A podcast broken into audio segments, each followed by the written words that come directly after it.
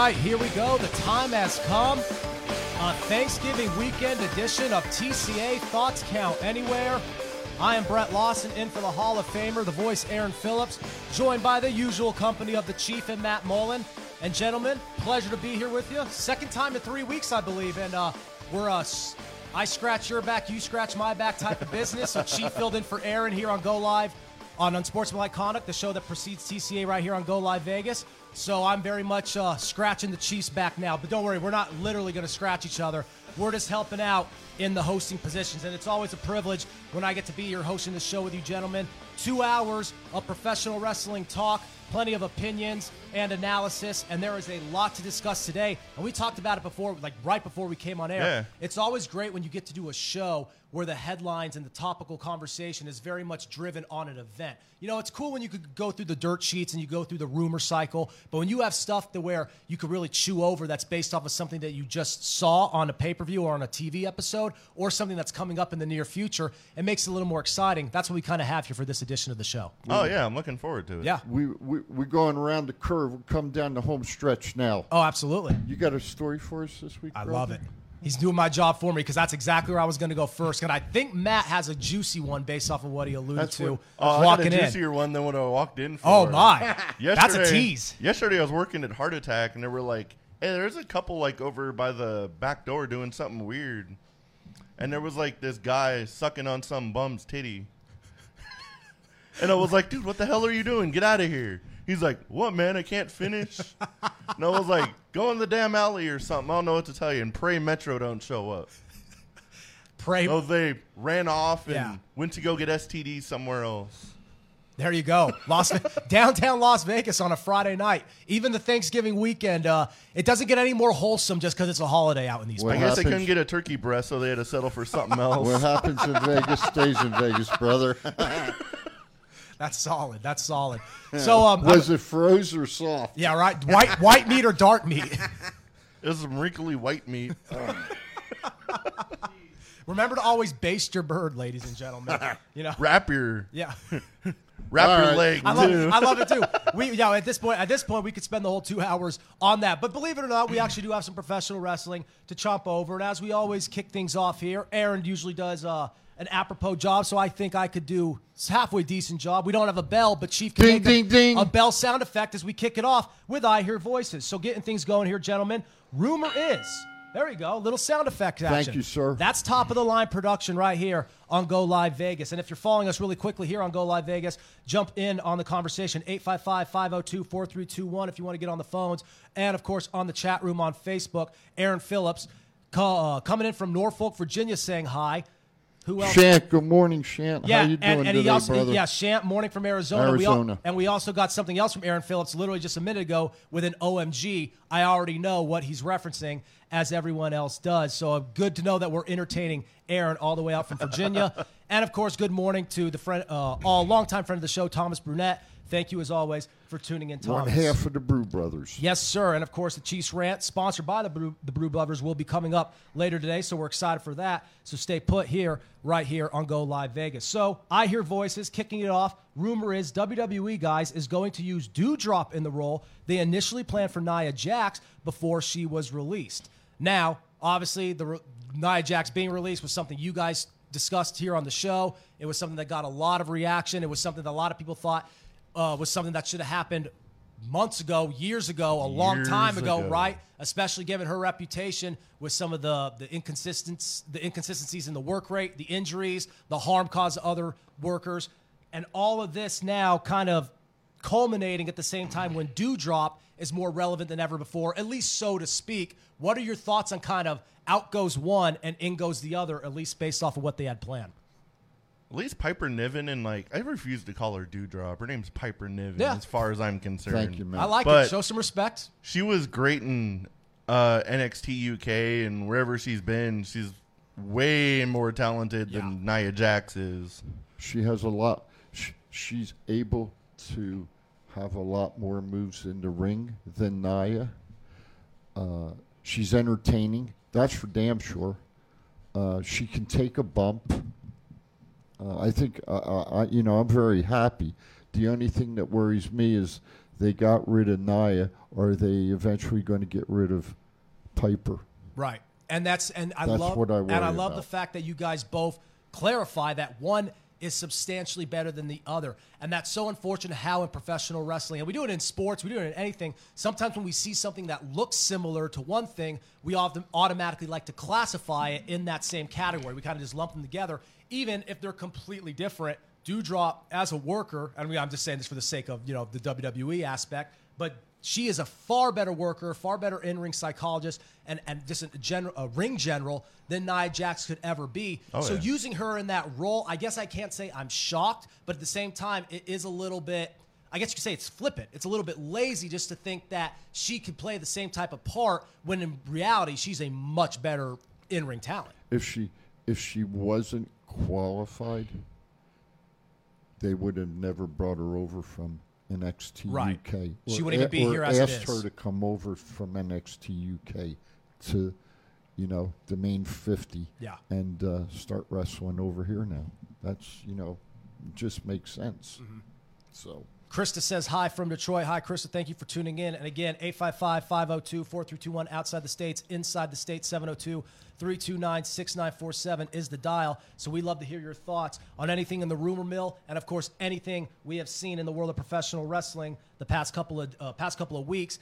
Uh, we're really just mainly just this week in general because there's so much to discuss just on an event oriented basis, and we will get to that later in the show. But keeping it with the rumors here, rumor is the next AEW pay per view, which is entitled Revolution, will likely be held on March 6th from the Amway Arena in Orlando. Obviously, this is something that's going to create a lot of buzz because it's AEW at this point. They could put anything out there and it's going to get traction.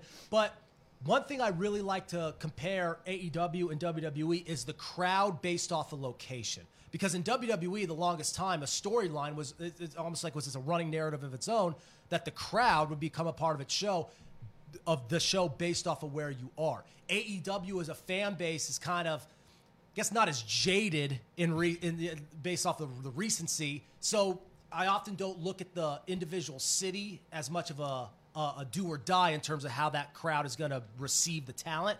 Of course, when sh- in mark smart crowds like Chicago, we're obviously going to have a punk contingent. Oh, Anything yeah. in the Northeast, anything international, that's always going to be big.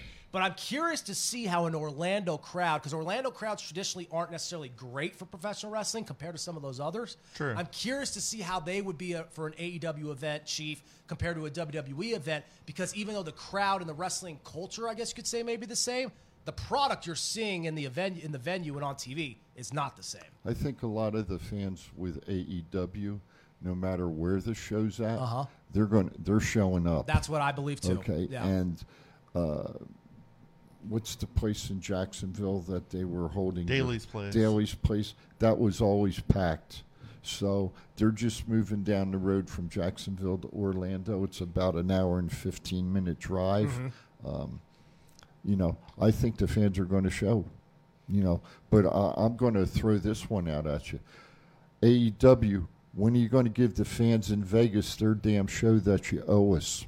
And it's- Tony may- Khan already announced during a press conference that Double or Nothing is going to be in Las Vegas. And it's it's so ironic how that whole thing was really kick-started. I know, and it was a work in progress, long time coming with everything that Cody and Tony Khan were able to do from a marketing standpoint. But just off the bat, that first initial show we had here in the summer of 2019 was so big. We're frothing at the mouth, especially at a time where the Vegas sports and entertainment culture is bigger and buzzing harder than it ever has before. We need another all elite wrestling event here in our uh, in our parameters. You never know who may show up at AEW out here in Las Vegas Right. either. And that's been proven in any location, including here in Vegas with that show we're alluding to. Going on, keeping on the rumor mill here for I Hear Voices. Andrade and Andrade and Charlotte. Okay, so this is interesting to me. They might have broken up. Andrade and Charlotte. yeah, Andrade and Charlotte. And I, when I found this out, because I got the notification of this earlier in the week, and I actually had to read over the story a couple times. So Andrade and Charlotte, how long have they been together? About four years now. I believe 2018 is when they started. Something like They- Somewhere around right- there, yeah. Right when Andrade first got moved up from uh, from NXT onto the main roster. So the rumor on the on the cir- the circuit is they might have broken up as they have unfollowed each other on social media. And I love and the reason why I say I looked at this with a a heavy eye earlier in the week is because this is such some millennial bullshit type stuff where we're looking at social media to work to basically reflect on how people are living their day to day lives. Most situations with celebrities, you're not going to care unless you're like an entertainment industry type blogger. It's interesting with professional wrestling though because Andrade and Charlotte kind of came out of the blue, and we're at a period now where professional wrestlers are with each other left and right just off the law of proximity. What are your thoughts on just the overall dynamic between them? Because they were they were kind of the power couple at least until Becky and Seth kind of really became the power couple in a way. What are your thoughts on Andrade and Charlotte and their maybe maybe not breakup? I just find it weird that Right. like somebody's actually out on social media Yeah. trying to figure out who's following and unfollowing each other and when it happens. Yeah, I know I got a lot of time to look up news stories, Yeah. but I'm not looking up somebody with like hundred thousand followers every day and be like, is Andrade still on there? I wonder. You yeah. know, it here- takes a lot of effort. Here's the funny thing. Excuse me. For the true wrestling fan, we've always been taught that when you see a wrestler in a restaurant or wherever, Yeah. you know, it's their private life. You don't mess with it. And then Whoops.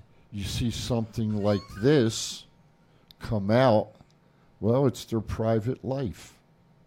So, what's what is a wrestling fan to do? Mm. Are you are you there to bother him and know everything about their private life, Yep. or are you there to leave them alone and let them live their private life?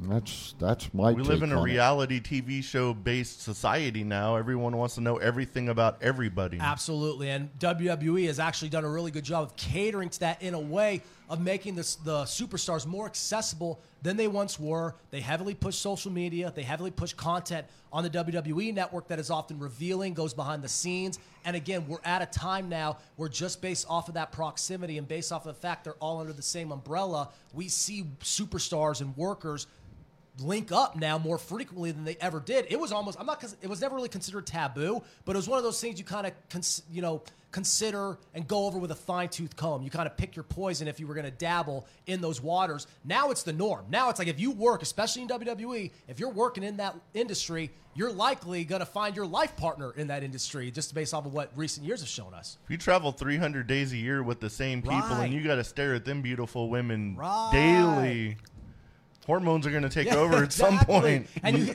You mean the hubcaps? And the workers. yeah, exactly. For lack of a better word, and, mm. and, and I got to get Eva Marie on this show somehow. absolutely. I can't wait. How how would my girl. How would Aaron, how would Aaron like that? And again, Aaron's in the chat room as all uh, Aaron can stay in Virginia as is the rest of the TCA. as is the rest of the TCA until we get faithful. hubcap on. And the TCA faithful Thomas Brunette mentioning we have no AEW until May with a, a crying emoji. Understandable. It sucks when you have a promotion that kind of consistently delivers, and then there's a gap in in uh, in the event scheduling, if you will. He also says, "I thought I saw Charlotte wearing her ring last night." So there you go, another great observation. He may not be cycling through the social media followers on Twitter and Instagram and etc., but that's a good observation by Thomas. Look at that ring because the ring often tells all on the hand. You know, I, I, want to flip something for a minute. Mm-hmm. I want to shout out to Impact Wrestling. Thank you for uh, allowing us to be part of it. Uh, it was outstanding. And come back soon. There you go. Well said. And that actually segues us perfect in perfect position for our first break as Aaron gets ready to send us to that. Really quick, Garth Wall in the chat room. Good morning, gentlemen. Friend of the show, Garth, obviously, and I'm sure Garth is equally as uh, uh, thankful to Impact Wrestling, give especially given some of the pictures that Garth shared on social media. He, uh, the man, the man knows how to capture a moment, no doubt about it. Chief, you got something before we go to break? That's my brother, man. Oh, love That is my It's brother. absolutely I'll awesome. see you tonight, Garth. Yeah, and those guys at Sin City Sublimation are just do outstanding stuff, and they're an absolute joy to follow on Twitter, both anything related to professional wrestling and outside of it. You need a car? Go see Garth. And there you go. Great plug there from the Chief. So keep it posted here, right here on Go Live Vegas. Plenty more to discuss here on Thoughts Count Anywhere. It's Brett and for Aaron with Matt Mullen and the Chief. Keep it posted. We'll be back in just a second. If inspiration is the beginning, where does it lead? Experience the 2021 Mazda 3 sedan and see where inspiration can take you.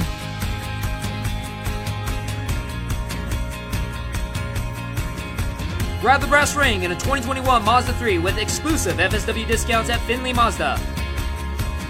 Get Garth today at the Valley Auto Mall. One. It's not the worst podcast ever, is it? It's the best podcast. Thoughts count anywhere. All your wrestling news, all your hobbit hey, all your gimmickry. Go on over, listen wherever your podcasts are downloaded. The Thoughts Count Anywhere podcast. I'm the big LG Doc Ellis. That's my endorsement. Booyah! At Firehouse Subs, a portion of every purchase helps provide much needed life saving equipment to first responders. We make our subs differently because our subs make a difference. Firehouse Subs. Enjoy more subs, save more lives. Sin City Sublimation is an all in one design and manufacturing shop making everything here in Las Vegas. Most companies have everything made overseas. We do not and can do all the work in two weeks or less. From the court to the field, we have all types of sports uniforms for your liking, but if you are looking for something else, we also make memorial shirts, birthday shirts, and fan gear for your kids' teams. Send us an email at sales at sincitysublimation.com, and if you mention Thoughts Count Anywhere, we will take $5 off each shirt with a minimum of 12 purchased. A pro wrestler owned business, we are known for reasonable pricing with a fast turnaround all made in the USA. For more information, go to sincitysublimation.com for more.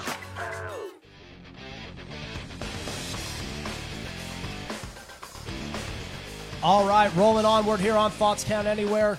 We are live, go live Vegas on all our platforms, on the app, on all our social media channels. Jump on the chat room, jump in to join on the conversation. We want to hear you on the phones as well. I've been lucky enough every time I filled on the show that we have gotten a caller, so we hope to get another one. 855 502 4321. So, again, we love to hear from you. And the chat room continues to blow up as it always does on a weekly basis. Garth Wall said during the break Drake versus Vandergriff is set up to be the match of the year, so, full stop. So, very hyped uh, across the Vegas wrestling community, across the wrestling community at large. Hype for everything going on here. And it's so cool now that we have something that Vegas, you guys talk about all the time on the show, has a strong local wrestling contingent. Shout out tonight, FSW Exactly.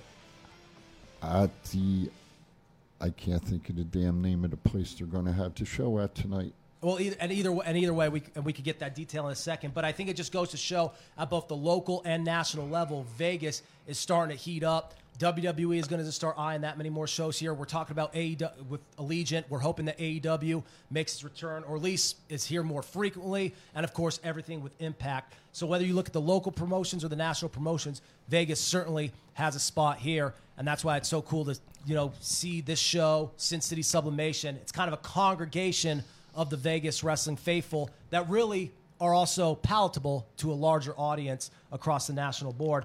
And speaking of a larger audience, Survivor Series. Chief, you got something really quick? Diversion Amusement tonight, 7 o'clock, FSW, four cage matches. It's going to be a hell of a show. There you go. And that is how you get back onto and do the And tease. I do have something else. That's how you come full circle. Survivor Series, I did not watch it. It's still on Peacock, so uh, I, He's going to be short of an opinion on that one. yeah. Well, either way, we will we will chew over Real some of those. We'll chew over some of those ah. results at a rapid fire pace. Now, if you watched it again, share your thoughts, share your opinions in the chat room or on the phone lines 855-502-4321, 702-329-6947 in the states. So Shinsuke go- going over against Damian Priest by way of disqualification. Now, anytime you have something like that, whether it be a DQ, a dusty finish, a schmoz, it gets a little hairy and it makes people really just that much more amped up for what's to come. What did you think, though, just initially while watching? Because did you watch the show live, Matt? No, I, was didn't- at Impact. I watched it like the day that, after. That makes sense. Yeah, makes sense. So so did I. I wasn't at Impact, but I didn't catch the show live. I watched it the day after as well because I was doing something uh, that that evening uh, related to the NFL. But what were your just thoughts initially on the booking decision of Shinsuke going over via DQ? I thought there were going to be a lot more DQs in this, Oh, like in the car, like in the card in just general. across but the board, right? Did, I- did Damian do something to where uh, he got himself disqualified? Or was This is it like the one match outside I didn't see. interference? Outside interference or something? And Garth Wall says watching Survivor Series is a great way to lose three hours of your life that you will never get back. So clearly, I, it was Same. that brutal, Ex- huh? Exactly. So again, impact in in the eyes of many was the alternative, and not just because you were here locally. A lot of people probably believed that that was just a superior product given the card and given what was going down that evening. And that says a lot in my Well, you I- know, I talked to a lot of the f- lot of the people that fans Yeah. that went to Impact. They weren't from Vegas. They drove They in. or- traveled. They drove in. They flew in. And that's uh, awesome. Yeah, so That's big. that says something. That's that does it does and that's monumental when you have that type of traction and that type of drawing ability. It's like Turning Point was sold out Saturday. Mm-hmm. I thought the attendance was really going to be hurt Sunday because of Survivor Series, and they had to shut the door before the show even started and be like, "It's sold out. We can't let no more people in." they didn't. Right. Have, they they they brought in probably thirty or forty more chairs than they should have. And it seems like that's kind of been the norm for professional wrestling. On the, the Impact event that I was at with you guys, I think we were kind of all surprised with how just how many people were there. SummerSlam, when it came to Allegiant, obviously a different promotion and a much different scenario. But even that, that the tickets on that were pushed a lot faster and a lot more, I guess, in a more intense rate than people initially projected. Well, you know, the funny thing is, you look at events, people are just wanting to get back to normal. Mm-hmm. And wrestling fans, as we know, we get a little crazy once in a while. oh yeah, And we wanted, From time to time. and we wanted some damn wrestling. And uh, hey, It we, delivered. we got it. And that's exactly what Garf says in the chat room. Impact Wrestling delivered for Vegas. And when you can do that, they're going to keep coming back. Focusing more on the Survivor Series results, this is one that I know everyone has an opinion on. Becky Lynch defeating Charlotte Flair. I think a lot of this rivalry, naturally, it's obviously there. It's going to be deeply rooted. It's in a way, it's always going to be there as long as both of these women are employed by the company. But a lot of it going in was a little contrived. I know maybe that's just me being cynical because there's other stuff to watch now, and I just don't feel as obligated to immerse myself in the happenings of Becky Lynch and Charlotte Flair and their saga at this point in time, even though I love them both as workers. What are your thoughts, though, on Becky going over? I wasn't surprised by the booking decision. I was definitely glad Becky won, As but opposed to that should have been like the main event Yes. because you can't put the best match on la- Yes. best, the best match on first, and it was just all downhill from there That- that until was- the main event brought it up a little bit. But Becky versus Charlotte was by far the match of the night. That was my takeaway as well. Was the placement on the card? Why was that match so early? And sometimes I get why they do it strategically, where they want to put a big time match there. But if it's going to be the best match, it never works out well as a collective event because, like you said, it always goes downhill, and you walk away with a whimper when you started with a bang. I'm going to keep saying it. The women need their own damn show. And it's becoming more and more clear. I think. And with what you just said, it was the main event.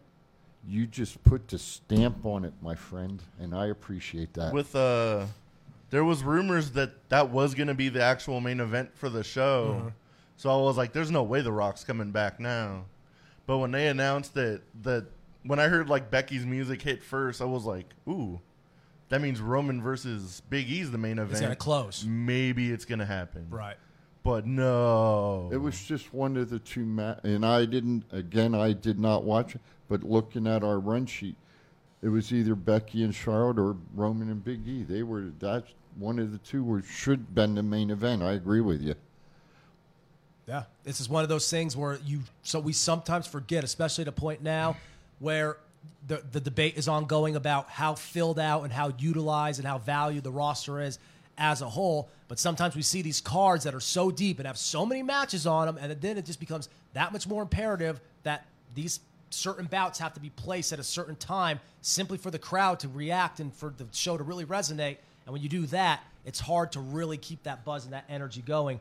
Keeping up, keeping going with the results on the card. Team Raw defeats Team SmackDown with Seth Rollins being the sole survivor. Not surprised there at all. Like like, uh, the, the whole match kind of just and you know a lot of times when you have the sole survivor you want to tell the story in a certain way. There's a there's a certain pacing to it of course. Yeah. there's a certain narrative that you have to tell. The whole time while watching though and I, I just kind of and this was the first because I didn't watch the card in sequence actually. I watched the I watched the Becky match and Charlotte match first and then kind of watched it sporadically over the course of that next day because I had the day off. So I actually watched this card this match second to last but even just so while watching the whole match you kind of just knew that it was going to end with Seth being at least in the mix for the being the sole survivor Oh, yeah, and when he wound sure. up being it it wasn't a shock to me True. Yeah. I would like once like the match started, you can just kind of tell like Right. Seth was gonna either be one of the last two or And the very last. And it's one. always that way with like Royal Rumbles too. It always just seems there's sometimes, and a lot of it's, it's based on what they do in the episodes leading up, how they look in the go home show, what their stock is, if it's a Royal Rumble for WrestleMania, if it's Survivor Series, what their stock would be for heading into the WrestleMania season, or you know at least the beginning of next year. So sometimes you get a little bit of like a, a tease or a little bit of a sneak peek, and sometimes you kind of just wing it. This was one of those instances where just just off the flow of the match, like you just said, Matt, I thought Seth was going to be the sole survivor. You have you have something to share, Chief? No. kind of expecting him to beat Big E at Well- some point too. Well, right, exactly. Oh, that got a finger. I'm going to talk about that one. That got an Oh, index okay. finger. I'm going to talk about that one. Big E. Do we want to go to yeah, it now? let's do it. All right. Roman and Big E. Roman beat Big E. Now, I was listening to something, and I want to throw this question out there. Mm-hmm. Who does Roman have to go up against now? That's left on the WWE roster. It's kind of tapped out the resources at this point. He's beat everybody. Yeah. There's nobody left. So, what's the next storyline? Right. Or does Roman go to pasture? It's crazy to think I'm we're being- asking that here well, with 2022 on the, the outlook. There's no, you know, On the i- horizon. is it going to be okay? Last night we watched, or I watched, and I guess Brock's coming back next week. Mm-hmm. Okay, is that going to be the next storyline again for how many times now? You know, he's beat everybody. There's nobody left. WWE pl- has played all their trump cards, unless there is somebody that we, the wrestling folk, know, do not know about that's going to come over possibly and challenge Roman. Because other than The Rock, he's beat everybody. Well, before we go to break and take our you know take our second break of the show because this is already flying by with so much to chomp over here. Thomas Brunette says Sami Zayn is the number one contender for the Universal Championship. Mike Halverson says Roman is not The Rock, Roman is not Stone Cold, and Roman is not Hogan. So there you go. That kind of sh- Thank That kinda you, Mike. screams. I appreciate it. And to Thomas Burnett, if they they're going to book Sami and, and, and Roman, in your right mind, do you think Sami Zayn can beat Roman Reigns? Hell no. Could you imagine the look on people's faces Yeah, if he if it freaking happened. Helluva kicked him and beat him? Right, exactly. And that's and that's that's the point at hand Que- here. so the question is, and I'm going to just pose it out there again. And Mike, I appreciate your comments, and they're right on the money. Who the hell does WWE have on their roster? And look at their roster. Go down their roster. Who do they have that can beat, or who Roman has beat already? Okay, there isn't anybody. You gonna put you gonna put Damian Priest? You gonna put Drew McIntyre? Nah, I don't think so. That- Those storylines have gone. Been there, done that. Okay. Are they going to bring? Are they going to bring Randy Orton back in? I don't think so. I just think Vince, and and I hate to say this, I think Vince has got a player, okay, somewhere that they're not letting out. They're keeping tight-lipped on, so that it stays within an a few people, and they've got somebody, but they're not letting it out, and Tom- we don't know. Thomas Brunette says Brock is going to beat Roman. And for those of you tuning in, as Chief just alluded to, there could be something in the works here to where who is who- the next big time opponent for Roman Reigns is someone who's currently not signed with the promotion. So that's going to be something to track here in the next few months. Or is currently signed, but we're not. We're not realizing it. Mm. Could you imagine the ultimate push for somebody if Roman stays undefeated for like two years and Gable Stevenson walks in and just beats Roman and like squashes him or something? Right. Exactly. And it's like a, you bring an Olympic gold medalist, someone who has a lot of charisma and a whole lot of natural ability, who's already kind of being plugged by the company at large. That's definitely a name to bring up. So it is, it is, uh, it does warrant the discussion. So It is that time, gentlemen. Here we are, 9:30. We actually aren't going to go to our first break. We're going to go instead to the Chiefs Rant, which is sponsored by the Brew Brothers every Sunday at 2 p.m. on Top Rope Collectibles Facebook page. Search Top Rope Collectibles in the search bar on Facebook to find it. The Brew Brothers every Sunday at 2 p.m. as they bring you the Chiefs Rant. It is now time for just that.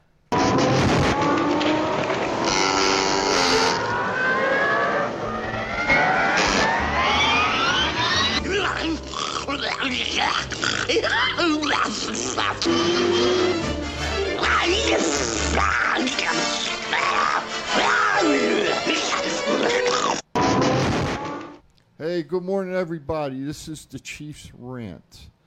And I'm not talking wrestling today. I'm going to talk college football. To the fans out there, I think we ought to start a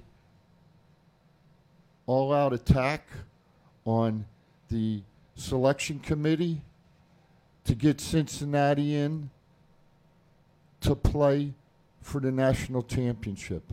When you have a team right now, other than Georgia, undefeated, and let's face it, there's probably still questions out there about are they going to get in as a top four?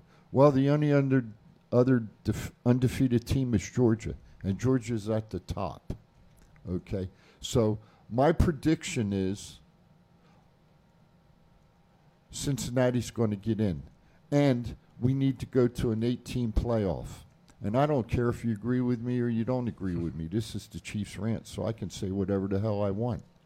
And nobody can uh, say anything. And if you want to, say it to my face, because I am the Chief. That's the Chiefs rant today, over and out.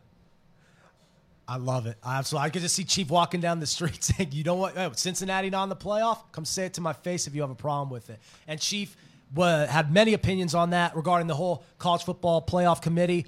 We get closer and closer with rivalry week today. We discussed yep. it on our show here before TCA came on the air on Unsportsmanlike Conduct with Chief filling in for Aaron. And Michigan's up over Ohio State seven zip. As of right now, early in the first quarter, Michigan, believe it or not, the Wolverines have a lead 7 0. So that will be definitely something to track here moving forward. But plenty more to get to right here on TCA. So stick around. It's Brendan for Aaron. We got the Chief. We got Matt Mullen, and we got plenty more to talk here in the world of the squared circle. So stay put. We'll be back with more here on Go Live Vegas. One. It's not the worst podcast ever, is it? It's no. the best podcast. Thoughts count anywhere. All your wrestling news, all your hobbit hey, all your gimmickry. Go on over, listen wherever your podcasts are downloaded. The Thoughts Count Anywhere podcast. I'm the big LG Doc Ellis. That's my endorsement. Booyah! Sin City Sublimation is an all-in-one design and manufacturing shop making everything here in Las Vegas. Most companies have everything made overseas. We do not and can do all the work in two weeks or less. From the court to the field, we have all types of sports uniforms for your liking, but if you are looking for something else, we also make memorial shirts, birthday shirts, and fan gear for your kids' teams. Send us an email at sales at sincitysublimation.com, and if you mention Thoughts Count Anywhere, we will take $5 off each shirt with a minimum of 12 purchased. A pro wrestler-owned business, we are known for reasonable pricing with a fast turnaround all made in the USA. For more information, go to sincitysublimation.com for more. If you order Firehouse subs online or with our app, we'll have those delicious, melty subs boxed, bagged, and ready to pick up with rapid rescue to go. Firehouse subs. Enjoy more subs. Save more lives. This is John Cena. I just, I just, I just wanted to send you a congratulations on your podcast. Thoughts count anywhere, because indeed they do thoughts are important. I mean, what would they, we do without them? And how can they not count any? Just is there a place that thoughts don't count? I can't think of one. Well, I just wanted to say thank you very much, congratulations, and good luck on the podcast. Thoughts count anywhere because they do.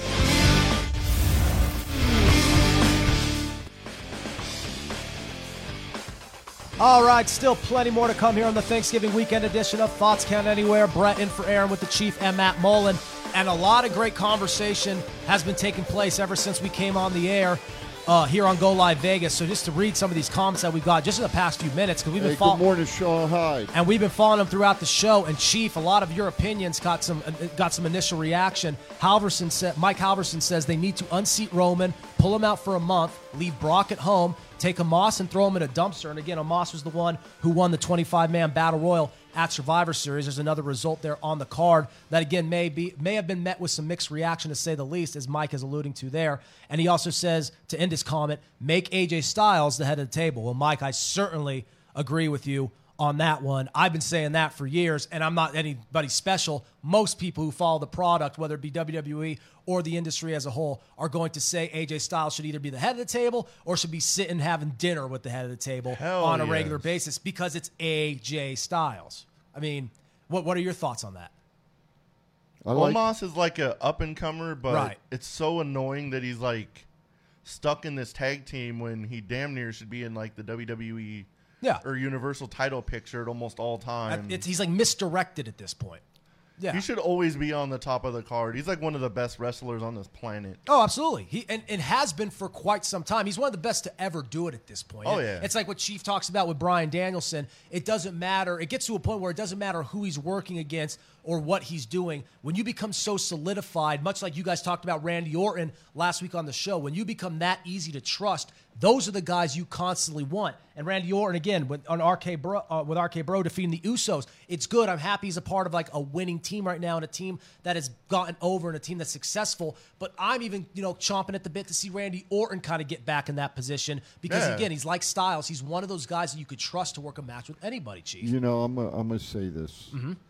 I've been a wrestling fan close to 60 years now. Mm-hmm. Go back and look at AJ Styles and Bryan Danielson matches. Go back and look at Bryan Danielson and Kenny Omega matches. Go back at AJ Styles and Kenny Omega matches.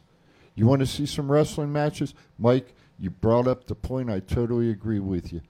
AJ could be the head of the table and probably should be right now. And Thomas Brunette agrees. He says AJ should always be near the top of the card, and I think everyone here at this set would agree with that. Sean Hyde, who said good morning just a moment ago, he has he's sharing his take in the chat room. He says the times of Hogan, The Rock, and Stone Cold are gone. WWE itself has said no one is bigger than the product at large. Roman is the best he has ever been in his in his career, and WWE has no one that they have built or as bi- as currently as big of a star as Roman is. Brock is a star, but the fans don't believe that he is going to stick around to be the guy. There's a lot of truth to that. So Brock may, you know, in a way be a bigger force, but he's not as you can't trust it. He's not as consistent. Roman is the biggest option you have, who's there every week. Could you pass out the phone number, please? Oh, absolutely. I just put it on there. You got Okay, it. thank 702 you. 329 6947. And Chief, way to do my job for me. I appreciate that reminder. If you're calling in the States, that is the line to punch in 702 329 6947, 855 502 4321.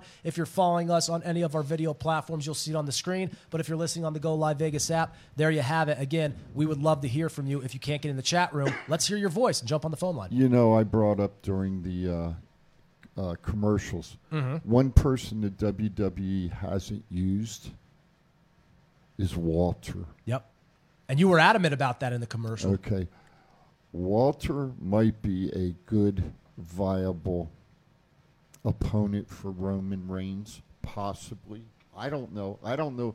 You, we don't know what the hell WWE's creatives thinking or what Vince is thinking, but Walter came over to NXT a couple times and that was it. He went back to UK.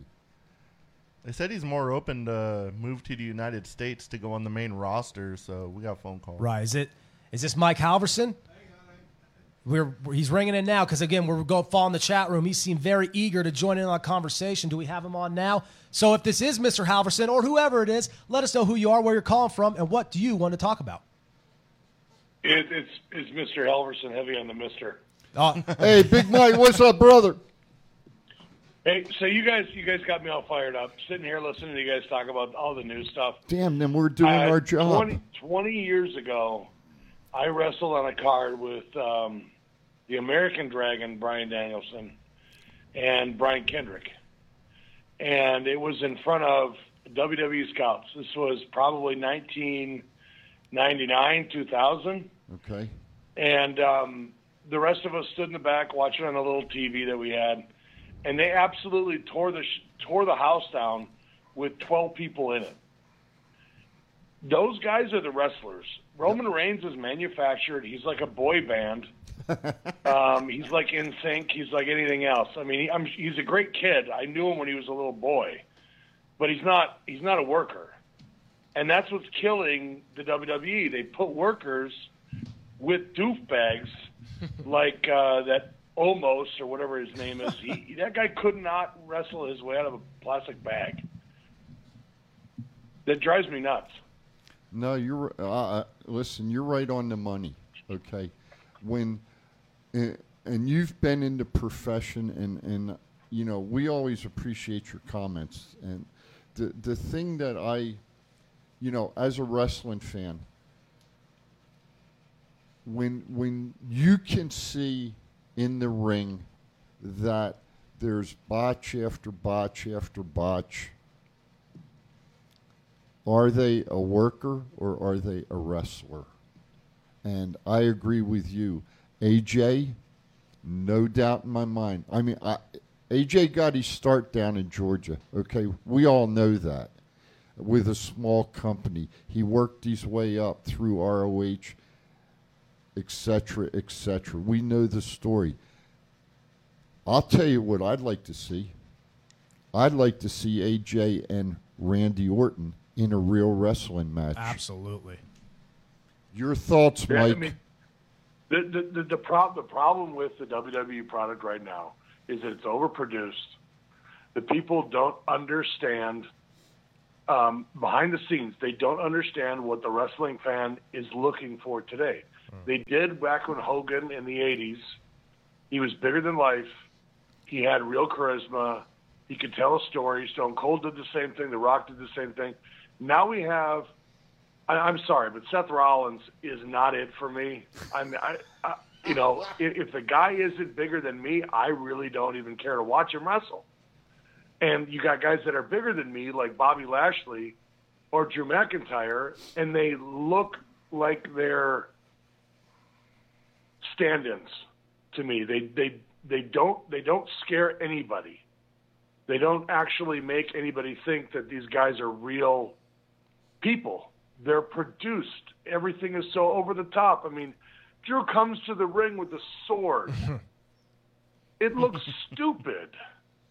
He's not Conan the Barbarian. He he doesn't. I mean, he does all this other shit, and none of it works. And then you got guys like Cesaro, Sami Zayn, Kevin Owens, AJ Styles. I mean, all of these guys can wrestle. They can all work, and they can all actually make money for the company, and they don't push them, and it's stupid.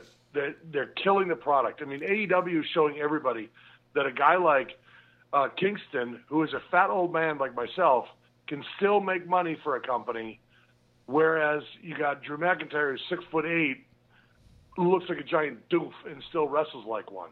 It, it drives me nuts. And it just goes to show like the ongoing debate, as Thomas Brunette says right here in the chat room. If we want wrestling, we have to watch AEW and Impact. WWE is going to give us sports entertainment. And a lot of people think that's something that's beaten to death, but it remains true because you just, it's Mike just alluded to it there. You see certain guys, they may be incredible athletes. They may look like they were chiseled out of stone. It doesn't make them a worker. Where other guys, they may not have that image, but what story are they telling in the ring? That's what defines them as a worker. Yeah, it seems like most of the people they WWE really wants to push are the people that they made, like the Romans, the people out of the Yeah. performance center. Yeah, exactly. The people that already had like their names like Under their brand. under their brand, like made a name for themselves in the indies. It's like they have a glass ceiling in WWE. Right. That's really hard to get out of. AJ did it for a little while, but Yeah, he was the anomaly. That's what makes what AJ did so special, and he did it with skipping the whole NXT stage. Yeah, he's He like the only ri- person I think right to ever do that. Yep. I think the two best workers on WWE right now. It it is also really upsetting that whenever they um, um, whenever they get somebody that actually can work outside the ring, outside of the WWE, they bring them in, they change their name, they change everything about them, and they kill them. Yeah. There was that one uh, young girl that was here in Vegas.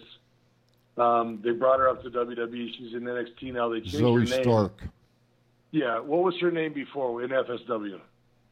Uh, did, did, uh, give me a minute. I forget her name. She was fantastic. I went and saw her one night about a year and a half ago. I turned to my kid and I said, "That girl's going to be on TV." She was fantastic, and they changed her name, changed everything about her. They bring in Tanya Valkyrie, who has got her own shtick, everything lined up. They bring her in, they change her name, and they screw it all up. The AEW doesn't do that. I mean, they bring in turds off the street and they make them shine, just because they let them be themselves. True, they have So- the creative freedom to Yeah. do like their own promos. They're just like get this and this across. Yeah. Tony Khan's like they're professionals. They know what they're doing. And now there's an al- That's and now, yeah, exactly. And it's like what you guys are both alluding to. Now there's an alternative. For the longest time, it was hard to have that argument because you could say, "Oh yeah, well, what is anyone else doing?" They cornered the market. Now they're not cornering the market, so you can see not only is the alternative more entertaining, the results are there. As you guys both allude to, everyone's flocking to that because it gives you what they want. Mike mentioned WWE doesn't know what the people want. AEW does right now. Mike, Zoey's Zoey's name at FSW was Lacey Ryan. yeah. They should have left her that. Like when there's That's- a that's WWE promo on, I kind of just watch my li- watch do something on my iPad and like kind of pay attention. Right. When MJF and CM Punk were in that ring, I put everything down. My volume was all the way up. Edge and of was the like, oh my god, this is gonna be amazing. You know, another one, Mike, that I don't understand that was W that, that was down at NXT too was Mercedes Martinez. I don't understand why they didn't use her more. Uh, just I mean, you just you just take you just take um, and this is a guy that that Chief I know that you're friends with. I, I never met him. I, I saw him on TV, but who Kev? that Killer Kross Killer Kross kid. yep, yep. I I, Um, I don't I don't disagree with you. They they took him. He went to Impact. I thought he did a fairly good job there. He's a he's not the biggest guy, but he's a big enough guy. He can work. Um, I've seen him work with Funny Bone. I've seen him wrestle. He he can actually do the job. And then they put a freaking kilt on him, a leather kilt, and they absolutely destroy his character. And then they just throw they just, and then they release him for no reason. Well, you know, here's a question I want to ask you.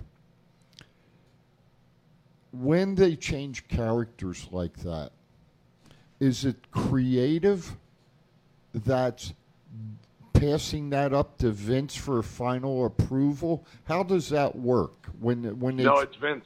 It That's is? all Vince. It's all Vince. Vince. Vince is Vince is a complete control freak. I was I was I was in meetings with with Pat Patterson and Dean Malenko talking about characters that that that I could be because at the time I was just basically the devil. Right. That's all I was. I got you. And and they were like, "Oh, well, let's do this, let's do this." And then literally they brought up my very first character. They wanted me to be Hillbilly Jim's kid. So I mean, they, they they come up with ideas, and then and then it's all up to Vince after that. And then Vince says, "Oh, I want you to do this. I want you to do that. I'm gonna." He wants to come up with all the names, and they, he wants to. He's a complete control freak about everything because he thinks he's going to name somebody next. And the other thing of it is, is a business decision. They want to trademark everything. They want to patent everything. I mean, you guys read all the time Yeah. about him filing trademarks for this and them. filing- That's a big part of their business. And they do that so that if the stars break out, they own their names. Very true. So- It's a pain in the ass. Wrestling sucks now. Uh, but go to SinCitySublimation.com. Hell of a call. There you go. And I love it. You ended with a plug, the not so shameless plug. I love it. Well Yeah. done, Mr. Hey, Halverson. Hey, I'm glad. You know what, Mike? I'm glad I got you fired up, and I'm glad you called in. And uh, you know, we had a good creative discussion, and um, you know, that's what it's about. It, make, it, it makes me just a little bit want to wrestle again, just a little bit. Ne- uh, as somebody said to me once, never say never. So I'll leave that. Oh, No- yeah. But here's the problem, Chief, and you know this. I know. Your mind thinks it, then your body Body. says you're an Not idiot. so fast. Yeah. He's like, whoa, whoa, whoa, One's, whoa, whoa. one's willing, one's not. Yeah, buddy. Right. Yeah. I, I, I got you. I hear you. So, All right, gentlemen. Hey, Have Mike. a rest of the day. Absolutely, Mike. Thank you so much for the call and thank you for tuning in. We'd love to hear your thoughts, and we still have plenty more to come here on TCA. So, again, jump on the line 702 329 6947, 855 502 4321. Uh, And again, we love to have those type of conversations like we just heard from Mike. And it's a great point, as he just said, because one of them, in a way, it's a conversation and an argument that's being had before the guy is even out there or before that woman woman is even out there to perform because there's a preconceived notion in management uh, in the eyes of management in the eyes of Vince in the eyes of creative of how this wrestler is supposed to be that you talk about the glass ceiling the it's so you know boxed in in terms of what you can do because they have their own idea for you before you even get a chance to flesh yourself out The craziest one in a while is Adam Cole. yes Like that dude was like the face of NXT for Yeah. two years, He put was on the like a greatest god. matches. was like a god in NXT and they were like, "Oh, we want to call you up. You got to shave your head, and you're going to make you a manager." Like, what in the actual hell are these people thinking? And it's something we talk about too, because so much of this is in hindsight. It's like we just discuss, discussed with Mike. For the longest time, you didn't have an alternative. You didn't have a counterpunch because there was no alter, alternative uh, uh, programming. There was no promotion who could actually counterpunch. Sean Hyde says in the chat room, CM Punk walked away after fighting this battle year after year, and we are seeing it now. He saw it coming all along. He told us in promos and in interviews, WWE killed his passion. Uh, Derek Waldroop II, they butchered Kross on the main roster. Sean Hyde also says they've been killing people for years. Not a surprise. They give people like AJ a chance and then cool them off because they make a quick buck off them, but they didn't really build them. So it's exactly like you said. They want that gratification knowing that this guy is their guy, that this rising superstar, whether it be a, a, a man, a woman, it doesn't matter. We have our thumb on the pulse, and because of that, we're going to shape them in our image, and we'll get all the credit when it's all said and done because they're our creation. Well, I've only got three words to say. Doomsday is coming. There you go. There you go. So that, that that sets it up perfectly. We'll go ahead and take our last break for the first hour. We'll do a short and set final segment for the first hour before we get into hour two. So still plenty to talk about. We'll get into the WWE report. We'll get into the AEW report. So keep it posted here. Still plenty more on the way on TCA. One. It's not the worst podcast ever, is it? It's the best podcast. Thoughts count anywhere. All your wrestling news, all your hobbit hey, all your gimmickry. Go on over, listen wherever your podcasts are downloaded. The Thoughts Count Anywhere podcast. I'm the big LG Doc Ellis. That's my endorsement. Booyah! At Firehouse Subs, a portion of every purchase helps provide much needed life saving equipment to first responders. We make our subs differently because our subs make a difference. Firehouse Subs. Enjoy more subs, save more lives. If inspiration is the beginning, where does it lead? Experience the 2021 Mazda 3 sedan and see where inspiration can take you.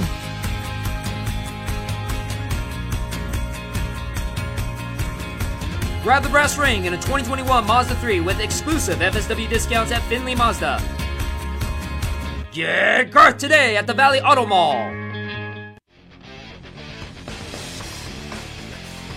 All right, wrapping up here, wrapping up things here on hour one. Thoughts count anywhere on the Go Live Vegas family of networks. Whether you're tuning in on any of our social media platforms, on the Facebook chat room, joining in on the calls, of course, 7 855 502 4321. We'd love to hear your thoughts that we just did from Mike Halverson, and we have a whole nother hour on the way. And again, if you're listening in on the audio app, we appreciate that as well. Quick little plug there, Chief, that you want to get to? I want to see who I can fire up again. Oh, there you go. So, you know, so hey, no, no, I'm, a- a I'm ready. I, no, I uh, I enjoy the people calling in. To, Oh, to that's what get it's all a- about. To get a different perspective, and you know, we we all have our thoughts and our ideas. And I like one that Thomas just put out, Brunette. I'm afraid for Toni Storm. I think you know Toni's a good wrestler, and she needs a push. And uh, you know, if she's going to wrestle Charlotte, hey, that's fine. Uh, maybe she'll beat Charlotte for the belt, and we'll get a new twist. You know, something new. Hey, I'm in favor of that. Chief is all for being provocative. He's all for stirring the pot, and he's Hell all for yeah. getting your engagement. And that's why we love to hear your thoughts. It's called Thoughts Count Anywhere for a reason. So share yours. Join in on the conversation, whether you're tuning in on any of our video or audio platforms right here on Go Live Vegas. And Matt, I believe it's you who have the plug for something related to Go Live Vegas. Yeah, Go Live Vegas has a merch store which they started to create Thoughts Count Anywhere merchandise. If you go to golive.vegas, there's a new coffee mug and a poster on their website. It's got a pretty cool image for Go Live and Thoughts Count Anywhere on there. Want to drink your morning coffee with us? Yes, sir. And the Chief's going to buy a poster. And what we're going to do, there it is right there. It's up there right now. Yeah, if you're watching I- on any of our video platforms, you see it. I'm going to buy one. And what I'm going to do is when we have guests come into the studio, I'm going to ask them to sign the poster. And then sometime next year, we're going to give it away. How we're going to give it away, I haven't figured out yet because I'm a year older and. Uh, It's a work uh, in progress. Yes, it is. So there you have it. So there you have it. All right, so gentlemen, with five minutes to go here in hour number one on the show, a lot of productive conversation and a lot of insightful opinions from people directly involved in the industry. So that's why it's always great when we could get a call like the one we just had, and we would like to get more coming up here. But focusing on the WWE report, guys, reports indicate that Stephanie McMahon has brought a bunch of potential advertising clients or did bring a, a bunch of potential advertising clients to Survivor Series last week and told them that WWE content is available in over 900 million homes in a normal year. The company runs over 500 live events in a normal year, and over 75% of the WWE audience is in that key 18 to 49 year old demographic. And that's the one that is so heavily sought, uh, sought after in any medium, really, of entertainment. So there you go. They're trying to appeal strongly to the 18 to 49 year old demographic. But the numbers there are a little, uh, little all over the place. 500 live events on a normal year. 75% of the audience is in that demographic, and they're available in 900 million homes. As Matt notes here on the rundown, did she take the Steiner math course? What's the deal there? Unless they're trying to be like their social media people. Right. They try to say they have so many social Right. media people, and it's like every single person's social media combined. Yeah, is a complete fabrication. They're like, oh, this is how many people have NBC, and we're on Peacock, so That counts. Yeah, Yeah, we're on de- every home ever. De facto, because we're on technically one of the major networks, even though we're on a streaming service of that network. What are your thoughts, Chief? You can't even get into damn Peacock to watch the shit half the time. So how the hell they got 100, 900 million? home- Get the hell out of The here. The Hall of Famer Aaron Phillips agrees with that one. You have his endorsement for that. Get the hell out of here. I mean, you know, you're talking out of your side of your mouth, girl. That's all I got to say on it. Well, in terms of the numbers, in, in terms of viewership and just on, overall do fi- ratings, she's do- always done that. They do 500 live shows a year. There's 52 weeks. They do two shows per week, three Yep. shows per week. Okay, so 52 times three, that's only 150 shows. How many pay-per-views do they do? 12. it's the Steiner math course, baby. So maybe they do 200 live shows a year. Now, if I, Christ, and I'm 69 years old, and I can I can Giggity. figure it out right the hell in my head. Okay, I mean, damn. There you go. And I, I, I'm with you. And that, and that, a lot of that seems just like a projection. I'm not saying. I, I think a lot of people over exaggerate how WWE may be concerned in terms of their overall business model. In terms of AEW, they should be concerned in terms of their content model. The business model structurally is going to be fine. That's solidified. Titan Sports, or whatever the hell they call it now, is going to be fine. But in terms of what they're putting on air, that's where a lot of this polarization comes from. So that's why, even if these numbers were true, no one would give a rat's ass because the other company right now that you see on Turner on TNT, they're putting together the superior television product. Oh yeah, Yeah. for sure. So who Damn- cares about what your ratings Damn, are at that point? Steph, point? your credibility's gone down with me, girl. I'd have loved to have been in that meeting. Damn. Just to hear her say shit like that. Just to play that little meme, be like, "Why the f you lying?" What exactly? hey, can I can I do something real That's quick solid. before we go to Ab- break? Absolutely, Chief. December the seventh. Firehouse Subs, 5905, Plug it. Southeastern Avenue, Suite 109. Our special guest that night, Mr. Remy Marcel himself, will be our special guest that night. So come on out to Firehouse Subs and enjoy enjoy the company of the Chief Matt, Aaron, and Remy Marcel that night. There you have it. Live from Firehouse Subs, 509 905 Southeastern Avenue, right here in Sin City. Always a fun time with the Chief, with Matt and with Aaron. And it's me filling in for Aaron here with a whole another hour to go, and I'm happy to be here. So, plenty more to talk with these two fine gentlemen. If you're tuning in, stick around. We have hour two of TCA coming up next.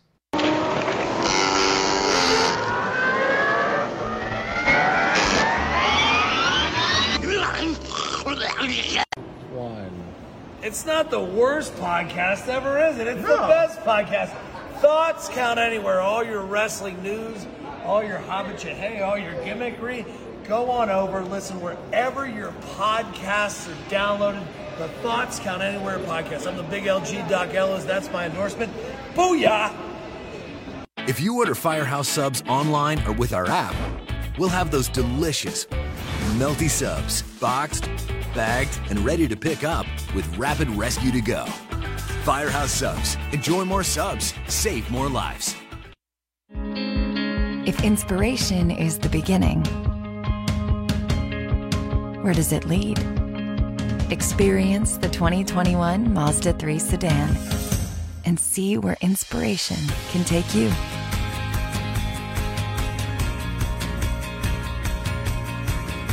Grab the brass ring in a 2021 Mazda 3 with exclusive FSW discounts at Findlay Mazda. Get Garth today at the Valley Auto Mall. Sin City Sublimation is an all in one design and manufacturing shop making everything here in Las Vegas. Most companies have everything made overseas. We do not and can do all the work in two weeks or less. From the court to the field, we have all types of sports uniforms for your liking, but if you are looking for something else, we also make memorial shirts, birthday shirts, and fan gear for your kids' teams. Send us an email at sales at sincitysublimation.com, and if you mention Thoughts Count Anywhere, we will take $5 off each shirt with a minimum of 12 purchased. A pro wrestler owned business, we are known for reasonable pricing with a fast turnaround all made in the USA. For more information, go to sincitysublimation.com for more. This is John Cena. I just, I just, I just wanted to send you a congratulations on your podcast. Thoughts count anywhere, because indeed they do. Thoughts are important. I mean, what would they, we do without them? And how can they not count anywhere? I just is there a place that thoughts don't count? I can't think of one. Well, I just wanted to say thank you very much, congratulations, and good luck on the podcast. Thoughts count anywhere because they do.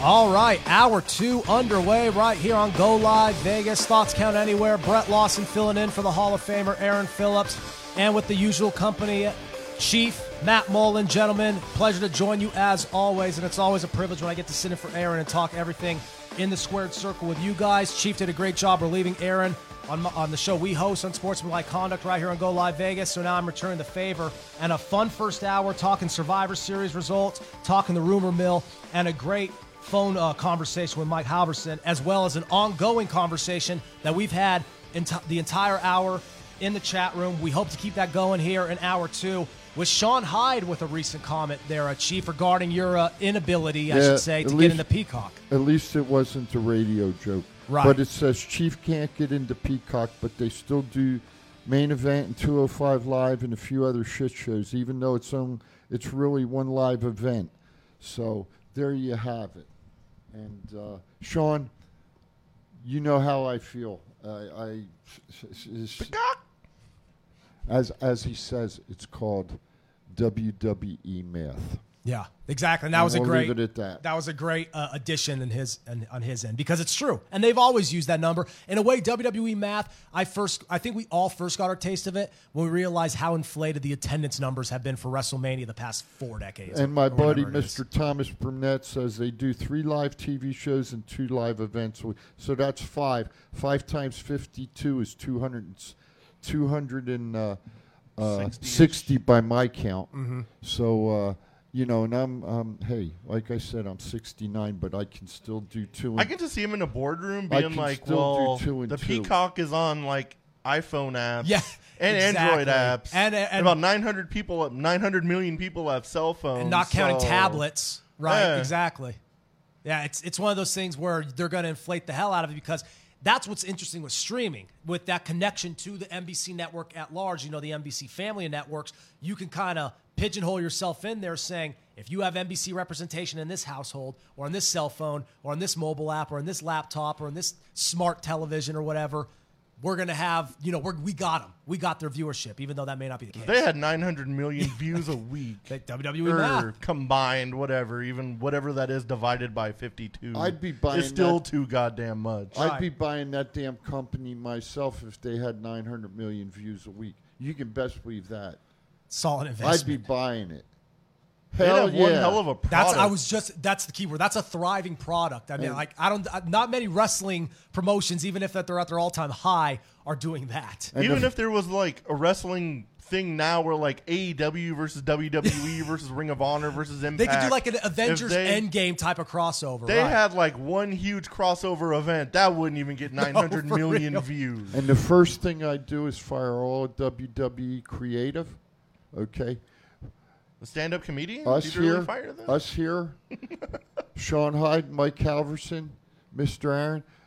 We'd be the board of directors, and I'd make Bully Ray the head of creative. Oh, that would be almost fun. instantly. Yeah. you took the words right away from That would me. be fun. Son of a bitch. Let, let Great Bill- minds think let- alike. exactly. Let let Bully Ray lead. As Aaron Phillips, the usual uh, the usual leading force on this show, tunes in now saying hello, boys. So again, we like What's to get, we like I to get as many in the conversation as we can. And I would make Ben Hall my head referee. Yeah. I love it. We have the whole fantasy booking and everything. And the whole Duke, you'd be on the show.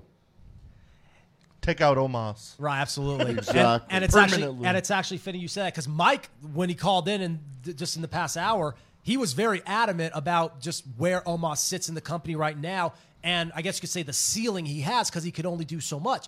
Very conflicting, however, with the uh, the opinion of one Mr. Mark Calloway, aka the Undertaker, who said on the bump that Omos is the closest we will get to another Andre the Giant. So Mike shared his thoughts. Clearly doesn't agree. I think Andre the Giant, and again, you could kind of be in the middle here. I think Andre the Giant may be a little bold, right?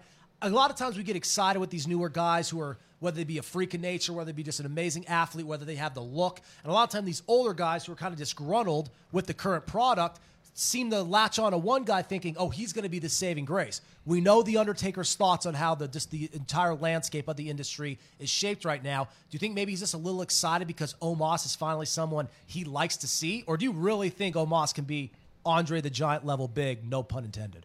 Maybe he sees the potential in him, like through the performance center of stuff we don't see. Mm. Right, behind but the the, scenes. exposure he gets on TV, you can see how green he is. Oh, yeah. and he needs a lot of work before you even consider like how good he might or might not be in the future. And it's so easy to cover up those flaws when you could be an enforcer for the first couple of months of your tenure for AJ Styles. but when your tag team partner is AJ Right. Styles, it's almost not fair to like determine Absolutely. how good his tag That's team a big partner a- is. It's a big asterisk because you're going to be glossed. The, your flaws are going to be glossed over by arguably the best professional wrestler in the world today.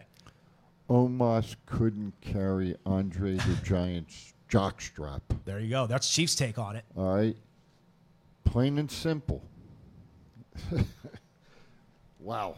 Okay. But if you're Omos and you're like just getting in the business, Uh, imagine getting that kind of compliment That's from what, like and the that's Undertaker. and that's what's interesting. Whether it's true or not, the fact that that's even said and like on a public forum because he went on the bump and said it. The fact that that was even put out there to me is almost glaring in itself. Even if the opinion is completely off base or if you disagree with it, Well, the fact he- it was said. the amount of pressure telling. that would put on somebody. but like, I have to live up to what? And and it was said from the Undertaker, so he's comparing me to one of the all-time greats, and he himself from one of the all-time exactly. greats. Talk about a, a big plate. Here's the thing, though. When Taker left WWE, Taker said he wasn't going back. Okay, period. Okay, now he went into Dallas to do the promos for uh, the show that they were going to have there, you know, WrestleMania coming up. Mm-hmm.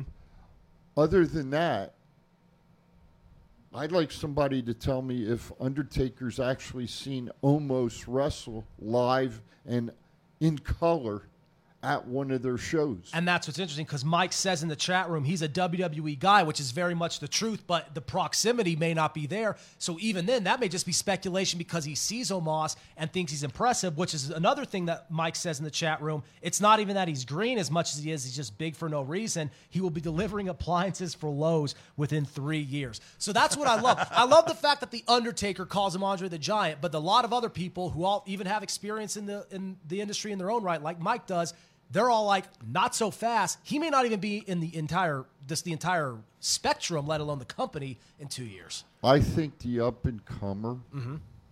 okay, in my opinion, is Damian Priest. Okay, Damian is a worker. I and I know for I know where Damian was trained at, and who trained him, and how he come up through the business. Okay, in my mind, if WWE uses that young man the right way, he'll have a good career in WWE. But if they use him as other wrestlers who they've put stupid ass gimmicks on and sort of let them go by the wayside and release them, well, you know what? You lost another good wrestler, WWE. Aaron Phillips says it is way too. I love I like who the last name. It's like who's that, right? But no, Aaron says as he's tuning in, it is way too early to make a comparison to anyone, let alone the eighth wonder of the world. Derek Waldrop says Duke is better than Omos just saying, and Aaron also says my money on Duke. And Sean, yeah. Sean Hyde again, very, very vocal as he has been throughout the entire show. We appreciate the comments, Sean. Sean says Om- Omos has may, maybe has the size of Andre, but actually may also be bigger than Andre was, but nowhere near the personality, the presence, has absolutely not an inch of it. So that's what it's all going to come back to. It's what Chief just alluded to. It's one of those things where it's ultimately just going to be from the eye test and then the comparison stop there, which that's fair. But there's also been a lot of other tall guys too. I'm gonna give I'm gonna give you another comparison. Mm-hmm. Omos couldn't carry Ernie Ladd jock strap. And Sean also says, look at the presence Strowman had in WWE, flushed him right down the toilet. What are they doing with Omos? Mike is definitely onto something with Lowe's. and he Omos also, is like their new big toy for WWE, pretty much. yeah, it's like we'll, And it's to the point we'll see like what he, he can do, and we'll just push the boundaries. they'd be like, "Oh, if we got an Omos, we don't need a Braun Strowman, even though Braun Strowman was ten times the Substantially better as a worker, right? Omos was, but Vince has got some kind of Woody for him, Yeah. so And it's just one of those things. It's we, we we look around wondering who's going to be the next big thing, and it always seems to be the same thing that Vince has liked ever since the 1980s. It's, he it's- does got youth behind him though, Right. because like the punishment or Damian Priest and like Braun Strowman are pushing forty. Omos is only twenty seven years old, so So he, he, might have a hell of a future in front of him, Depending on whether how he it's in the ring or if it's Some- throwing refrigerators on some his type back. of some type of character or working in Lowe's, right? you know he, he he could and I agree with you. He could have a good future in wrestling if he has the right people handling him. I met him during SummerSlam week. Like I thought they were. Most of the time they're bullshitting like height and weight, Oh yeah, like Always. a good couple inches. When I saw him coming, I was He like, looks the part. huh? That's real? Jesus Christ! Yeah, I believe it. He's a You- big, big man, but he's super cool to the fans. Because so- I've, I've I've seen him I've seen him live too, but from a from a spectator seat, never like up close. But I believe he's one of the few guys who actually matches the build, height, and weight. Because that's one guy. It's you know you look at him, you're like they're not exaggerating. He really is. He really is that. they're big. not exaggerating an inch. Yeah, right. No, Exactly. I agree. You you wanted to bring up another subject you were pretty high on. Uh, What's that? It's been a long uh, 24 S- hours. Seth. Oh, the fan attack. Oh, Yeah. let's do it. Oh, I was gonna let's say- yes. do it. That's what everybody Yeah, I was wants. gonna on, say, Because I, was saying this is Let's it's, do it's actually kind of buried here. On I was surprised when Matt bearing the lead a little bit here on the WWE report, but maybe that's just because you know you wanted to give some room for it to breathe. Here we are in hour two. We haven't mentioned Seth getting attacked by a fan, something that everybody and their mother has an opinion on. Chiefs changing the run sheet. That's all. Yeah, I love it. That's Ah. a nice little audible, and we bumped that way up because again, it's one of those things we talk so much about professional wrestlers, the legitimacy that they could have to hold their own in a real life situation. And it's an ongoing debate. And in current times, it seems that debate is kind of shifted away from them. We have remarks that, oh, they're just a bunch of theater, a bunch of theater kids who do CrossFit now. They can, can't kick ass like the guys used to. I'm just saying again, like what are kind of what's kind of thrown out there among the uh, the zeitgeist, if you will. That's a constant conversation because people think that like like the Undertaker, they think the current model of professional wrestler is soft compared to the, the worker that we currently used to have, who would kick any mark's ass in any town at any given time. Now, what were your guys' thoughts just on how it happened? Because sometimes you see these things at like house shows and certain live events. When you see it on a TV episode, though, like and though they have to cut the camera and then fan footage comes out after, it's a little bit it hits a little bit differently, you know. Can can we have our And I- our- I believe our he- producer? Uh, can can we run it if we so it- everybody can see if it? If we have it queued up, let's throw to it. Please. I was hoping he would as we were talking. But here we go. Yeah. There you go. Hell yeah. Yeah, you don't even need our commentary if you're watching live. You see it, and plus, this one, if you follow the show on a weekly basis, you're likely Look, look, you likely have seen this before. Oh, cover my face so I don't get hit. And it really blew oh, over so oh, quickly. You oh. think something like this was like a five minute melee, melee but it really wasn't. Seth pops out, security takes over, they get him out of there. Seth yells some obscenities at him, and then he says in an interview after that apparently, you know, he feared for his life, yada, yada, yada. Stuff you'd expect.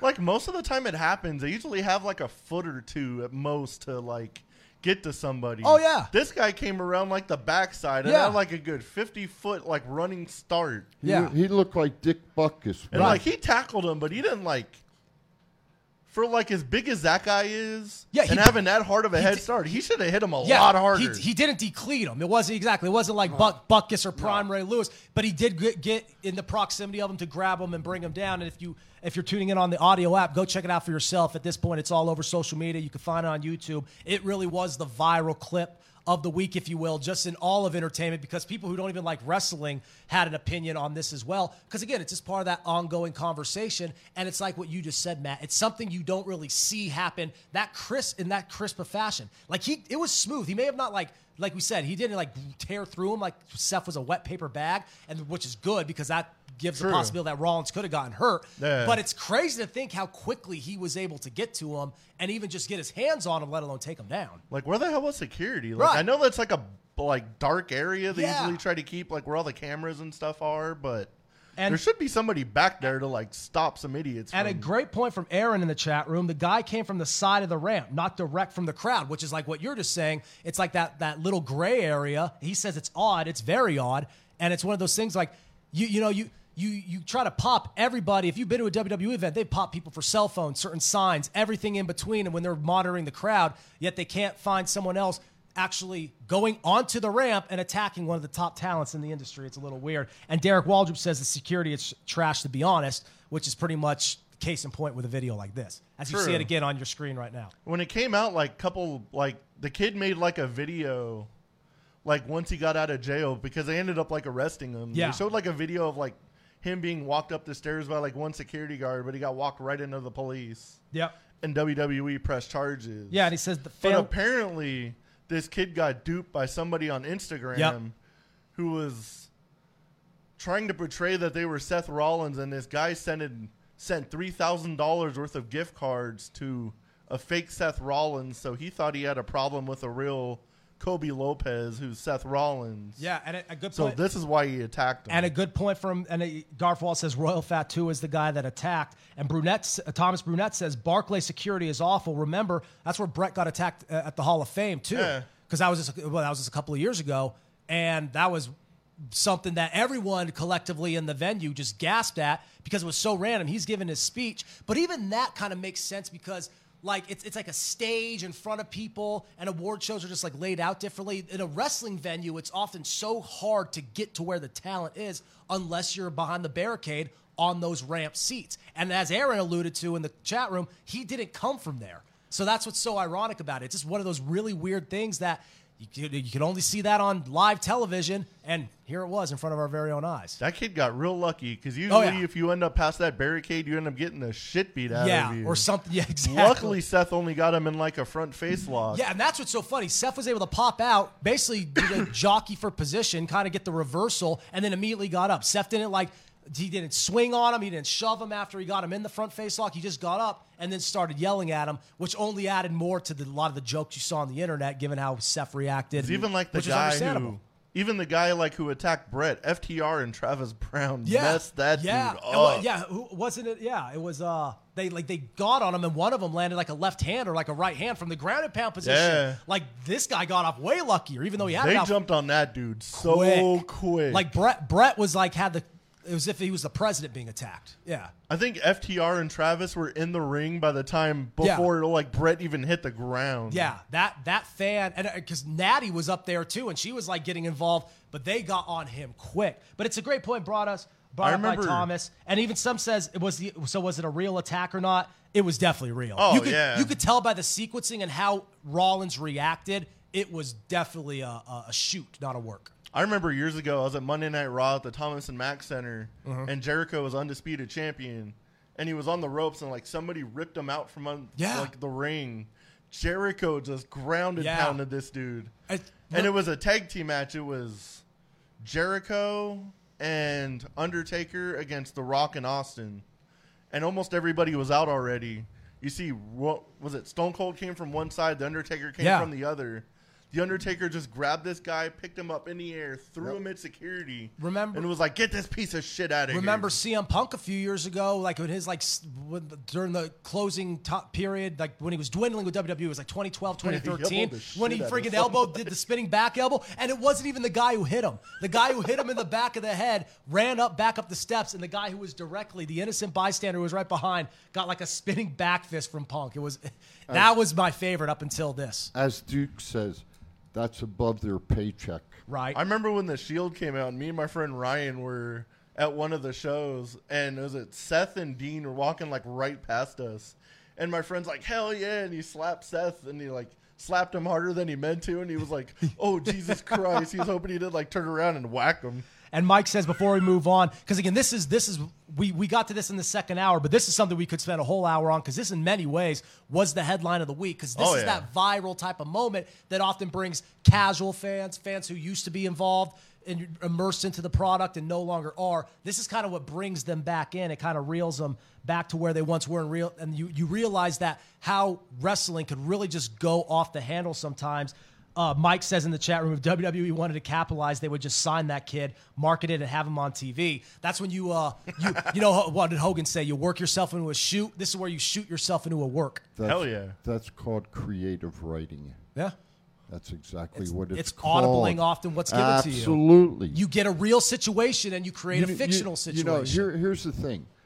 I don't particularly care for Seth, Mhm. but if Seth has worked a fan up that much, where that fan comes out and does that, you could roll with it. Seth's doing his job. I like that. That's a good way to look at it. You could say, I'm the heel that you hate so much, you can't even stay in your damn seat. Booing isn't even enough for you me. know, as somebody said this morning, Jim Cornette was the best at it because that's why they had to hire Big Bubba right.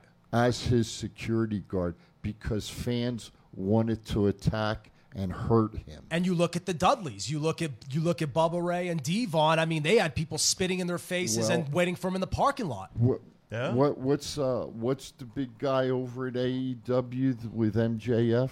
Wardlow. Yeah, that's why Wardlow was hired. Right. Because fans were uh Ma- Miss, Mr. not Maxwell happy- has a hit on his head. Not happy with MJF, so they You needed catch a him outside bodyguard. an event, it's almost hilarious. Before we go to our break here, the first break of hour number two, we'll go back to Survivor Series really quick. And this was a question a lot of people had, especially at the imme- in the immediate aftermath of the show. Where the hell was The Rock? It was the star that you know was mentioned. That, or, this is what Matt says in the rundown. Was that the most a star was mentioned with no payoff at the end? So it was almost like one of those things that I think maybe people got their hope up, hopes up for. But we also thought there may be a realistic basis for there to be some type of big pop at the end. And like we said, we in between that and the way they booked and sequenced the booking of the show, we left with a whimper as opposed to a bang. You know, as Mike Halverson said, if you guys remember, that's how they brought Kurt Angle in. That's a good point. That's a good point. True. I love my man, Mr. Mike. Thank you, brother. The encyclopedia. That was And- definitely the and most. the Lowe's take is great. And, and Duke says he's available for security. I'll, I'll give you my reference, brother. What were you no gonna say? What were you gonna say, Matt? That was the most. I was what? gonna say that was definitely the most like a wrestler's ever been like mentioned. Oh yeah. and like never came out.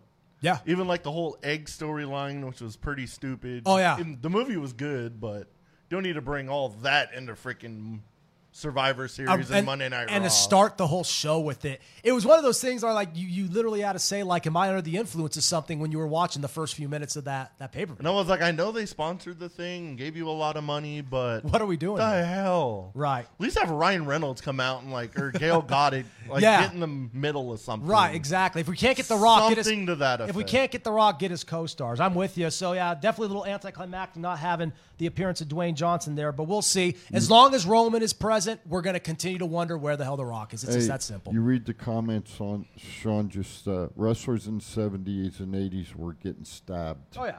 Uh, I'm gonna I'm gonna digress for a minute. Where I was born and raised, there was a, a wrestling arena called the uh, Trenton Arena in New Jersey, and I have talked to J.J. Dillon about this. This is a true story. There was a lady that used to sit ringside where the aisle was where the wrestlers used to call, come out. And she sat there every show, very close to the barrier. And if there was a wrestler that she didn't like, she used to stick him in the ass. They used to call her Hat Pin Annie. Mhm. Okay, she had a hat pin probably about 12 inches long, and I was talking to JJ one night about it, and I asked him. I said, "Hey JJ, you remember Hat Pin Annie?" He says, "Hell yeah, Chief." He says, "I got stuck more than once, and that some bitch hurt too." Yeah. So there you go. You know, it happens. People get stabbed. Um, I'm trying to think. I forget who. There was one down at the uh, Charles, Charleston War Memorial in South Carolina when I was stationed down there. I forget what wrestler it was that got stabbed at one of the shows I was at. Uh, I seen Abdullah the Butcher. And at then, and at a time like then, where they you could not go anywhere without being your character. You woke up in the morning, you were a heel. You went to bed at night, and you were a heel, and everything in between. It made it that much harder. Keep it posted right there. We have plenty more to talk about here as we continue hour two underway, and we are enjoying the festivities here. We are enjoying the conversation in the chat room. Plenty more to talk in the world of professional wrestling. So stay put. One. It's not the worst podcast ever, is it? It's the best podcast. Thoughts count anywhere. All your wrestling news, all your hobbit hey, all your gimmickry. Go on over, listen wherever your podcasts are downloaded. The Thoughts Count Anywhere podcast. I'm the big LG Doc Ellis. That's my endorsement. Booyah! At Firehouse Subs, a portion of every purchase helps provide much needed life saving equipment to first responders. We make our subs differently because our subs make a difference. Firehouse Subs. Enjoy more subs, save more lives. Sin City Sublimation is an all-in-one design and manufacturing shop making everything here in Las Vegas. Most companies have everything made overseas. We do not and can do all the work in two weeks or less. From the court to the field, we have all types of sports uniforms for your liking, but if you are looking for something else, we also make memorial shirts, birthday shirts, and fan gear for your kids' teams. Send us an email at sales at sincitysublimation.com, and if you mention Thoughts Count Anywhere, we will take $5 off each shirt with a minimum of 12 purchased. A pro wrestler-owned business, we are known for reasonable pricing with a fast turnaround, all made in the USA. For more information, go to sincitysublimation.com for more.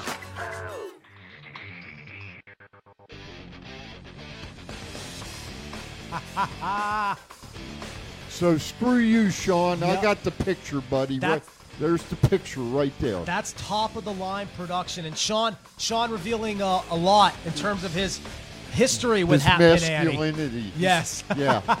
but there you go. You see it in front of for those following us on any of our visual platforms. You see it there in front of our very own eyes. And of course, for those tuning in on the app, we thank you. We thank you all joining us in the chat room. A very lively day in terms of discussion, the interaction from friends of the show and from the TCA faithful. So we really appreciate it. And we would like to hear your thoughts here in the next 30 minutes before we get out of here. Must so be all the 855 energy from Thanksgiving. Absolutely right. Those leftovers got those extra calories from the meal on Thursday and the leftovers, right? And at this point, you know, it's it's Saturday morning, so at this point you're like sick of the leftovers. You're like, give me uh, something like Never. Well, when you Hell no. I love leftovers, but it's like a two day window. no, brother. How long? would- How so? When you tap out on the leftovers usually? Probably probably five days. I like that though. That's dedication. Hey, See, I couldn't do it, but I respect it. Stuffing cranberry sauce, Oh yeah, you make the Bobby.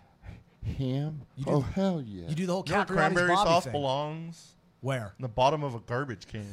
I was gonna say. I, I, well, I was gonna say there's like the ongoing debate about what's the best cranberry sauce: Well, actual cranberries or like the jellied ocean spray. So do Monster Energy drinks. They belong way to fuck down there.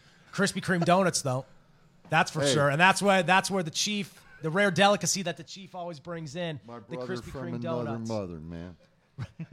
Ben Hall says Ricky Can- Ricky Tenacious came to my place for Thanksgiving. We had no leftovers, and I love that. as, a, as, a, as a proud as a proud Ricky Tenacious Mark.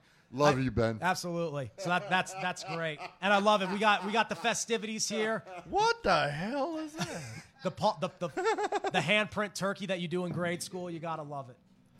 And that, That's that- funny. And there you go. That's what's fun about you know that's part of the novelty of doing a Thanksgiving weekend type show. It's the aftermath, and you have a lot of great football on, a lot of great sports on, and just everything in the world of pop culture and entertainment. Really, this time of year comes to a hub, and that's um, professional wrestling is no exception. So we've talked Survivor Series. We're about to talk Turning Point here in a moment. Hey, I w- Thomas Burnett just said Yeah. touchdown Michigan. there you go. And they go- Thomas, can you give me a score, please? I believe it should be 14, 14 to 10. to 3 or 14 Because Ohio 10? State scored Oh, just a few they? minutes ago. It's a good game. Finally, There we go. We have a good game in, Ann- in Ann Arbor. The the Wolverines hosting the Buckeyes at the Big House. We thought it was going to be a blowout, as many did, but finally we get to see a tough game in the uh, the most historic rivalry in college football. But before we go to the turning point results and uh, analyze that the same way we did Survivor Series, I want to keep it with a few more headlines coming out of the WWE report here, guys. Carmella and, or excuse me, Yeah. Jeff Hardy says the goal is, we'll go to that in a second. Right, Jeff no Hardy problem. says the goal is to reunite with his brother, whether it's here, over there, or anywhere else. Just looking, that's not even WWE specific. This is just talking generally in terms of the professional wrestling business.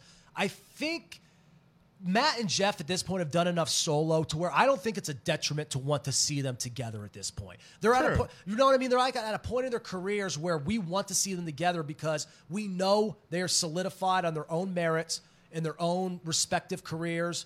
We want to see them now do as much as they can because every time in the past, what, five, six years that they have gotten together, it's been insanely innovative and been some of the best stuff we've seen on television. Oh yeah, definitely. I want to see them reunite. I definitely- I kind of want to see them reunite in AEW, if anywhere. Me too. And I think given the given the way the writing is in AEW, given the surrounding talent, and given the fact that AEW loves to kind of mix a sense of originality with their gimmicks, but also a sense of something that alludes to the past that they know wrestlers will, or wrestling fans will be familiar with, but it also won't be a ripoff. They're very good at not being too derivative, but also paying homage to the stuff that kind of always seems to work in wrestling. True. And Matt and Jeff Hardy just work. Oh yeah. The length of Jeff's contract has been revealed. Fightful Select has now reported that the former WWE Champion's contract runs until the end of 2022 or early 2023. And that's what Thomas Brunette just said in the chat room. Jeff has two years left on his contract. And again, if you want to join us on the phone, 702 329 6947 within the States, 855 502 4321 outside. So again, it's one of those things that until it happens again, people are going to, you know, chomp at the bit. They want it. They're going to ask for it. And if we see it, we're going to be grateful. But until then, it shouldn't be too much of a surprise. Keeping it with the WWE headlines. I didn't realize Jeff was 44. yeah, wow. No kidding, right? Whew. Yeah. So we'll go I with it. Going with younger faces, Carmella and Queen Zelina uh, fit, win the women's tag team championships. What are your thoughts on it outright? This is nothing major, but it's something that you know everyone's going to have an opinion on, just given those two women. I've always been a Thea Trinidad, Zelina Vega fan. Yeah. So I'm happy to see her finally get the push she has earned Yes. in WWE. And sh- she was the one that, like she was never. It seemed like in doses. Sometimes she was handled very well right off the bat. Sometimes not so much because when it when you got an opportunity for her- for her to really show her character, it was Yeah. always a. A lot of times I was diluted. At least now in the Carmella as a I can see her turning on Nikki Ash. I can't stand Nikki Ash. Yeah, and I think a lot of people are with you. They're jumping off ship on that quick. If not, they already have. I either want her to turn on there or Raquel Gonzalez to come and like possibly team with Rhea or some kind of feud there. That's Right. always Does, Rhea, entertaining to does watch. Rhea get to push against Nikki or against better. uh, against Be- Becky? Rhea's like the f- future face of like WWE women's division. And I think I think Gonzalez is too. Gonzalez uh, is right up there. Yep, I totally agree with you on that. I think those two women have a good future, and I think Toni, I hope Toni Storm gets a push too. After last night, those cream pie jokes just kind of wrote themselves. Right. But I hope she ends up winning the title from Charlotte.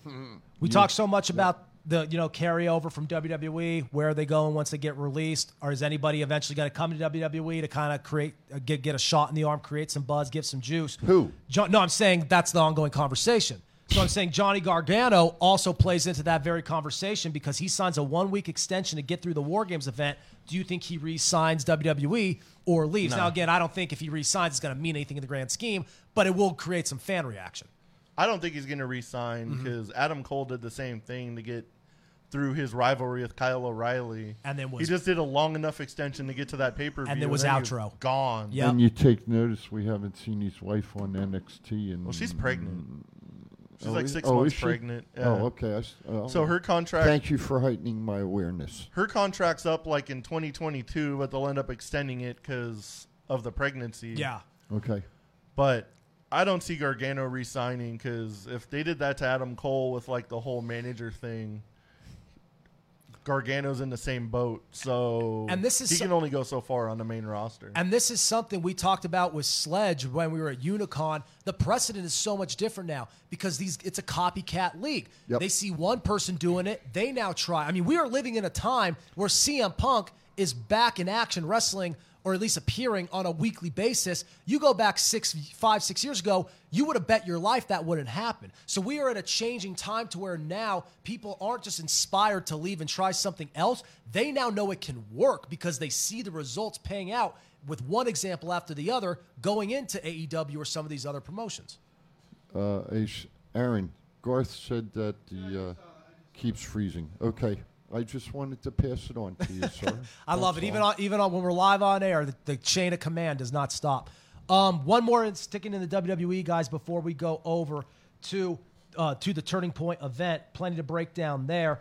So Brock Lesnar, we talk about again all this carryover. We talk about who's going to be the guy that could counter Roman, and it always seems to be Brock simply because they're short of hand for anyone else not named Brock. But here it is to release everybody, Exact- they might have a And chance. again, Exactly. I'm going to say who's There's- going to who is going to face Roman Reigns. absolutely. And Keith with- Lee would have been a good one. And with- Kross would have been a good one. And with this, this is, makes it interesting because now the clock is ticking with Brock Le- Lesnar's suspension being lifted. He will return next week on SmackDown. And even so, that's that's why I wanted to kind of stem it with what we just referenced because even though you know he is going to be back, you still know it's not going to be long term. So the problem still isn't solved. It's like you just cover up the the the wound temporarily, but it, the infection doesn't get cured. It's like you're putting a band-aid over something that needs stitches and surgery. Absolutely. Absolutely. Or like, you know, a little sling on something that needs to be completely restructured. It's one of those things where the issue is much more deeply rooted than just Brock Lesnar appearing or not appearing. So let him come out with his, you know, his, his theme song. Let him get his pop. Let him go out with his bun and beat the living shit out of everybody. We're going to get excited because it's Brock Lesnar. It's cool to see, but it's not fixing the issue. And it, that, I love the analogy with the surgery. It's the exact same thing. You put a band aid when you need a surgical operation, and that surgical operation would be exactly what Chief just mentioned bringing in someone to counter Roman. And as you just mentioned, Matt, everyone's leaving Yeah, or being released. With like the NXT 2.0, they're like trying to make stars, but they're like their own stars. Mm-hmm. Well, I can see like Bron Breakker, the Steiner son, possibly like main eventing soon. And speaking of that, we have it on the prompter right here in front of us from our producer, Aaron.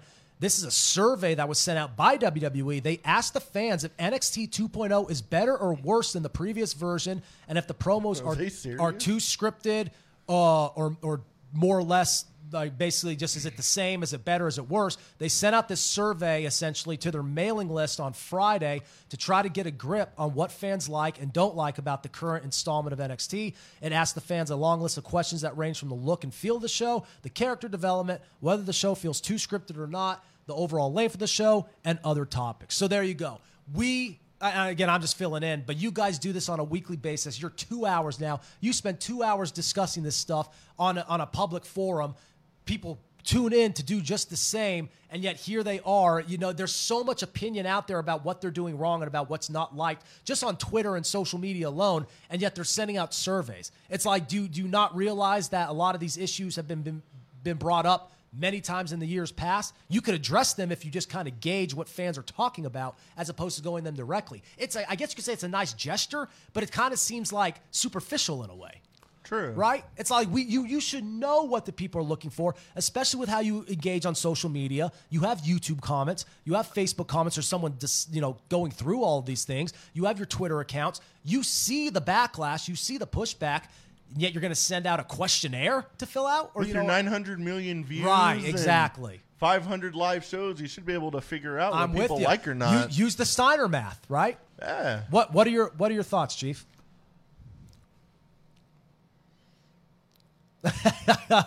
Very Yeah, insightful. There you go. Yeah, Pro- provo- provocative commentary, good sir. Riveting analysis. Silence says a lot. Yeah, no, it does. it it, it kind of tells you all you need to know right there. That's just a, a ellipsis. Morrison and Kross needs to bring all the WWE talent to Vegas. Future endeavored.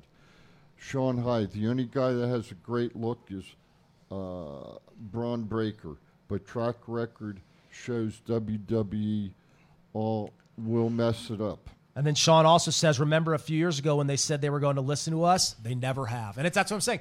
That's why I say it's superficial. It's like, so now you want to listen even though we tell you what we want, and now you're going to say, fill out the questionnaire to tell us what we want or what you want. It doesn't make sense. Vince is going to do what Vince wants to do. Always. And that's, the case. That's what Mr. Mike said to On the us phone. on the phone. Yep. So this bullshit here, can we do something?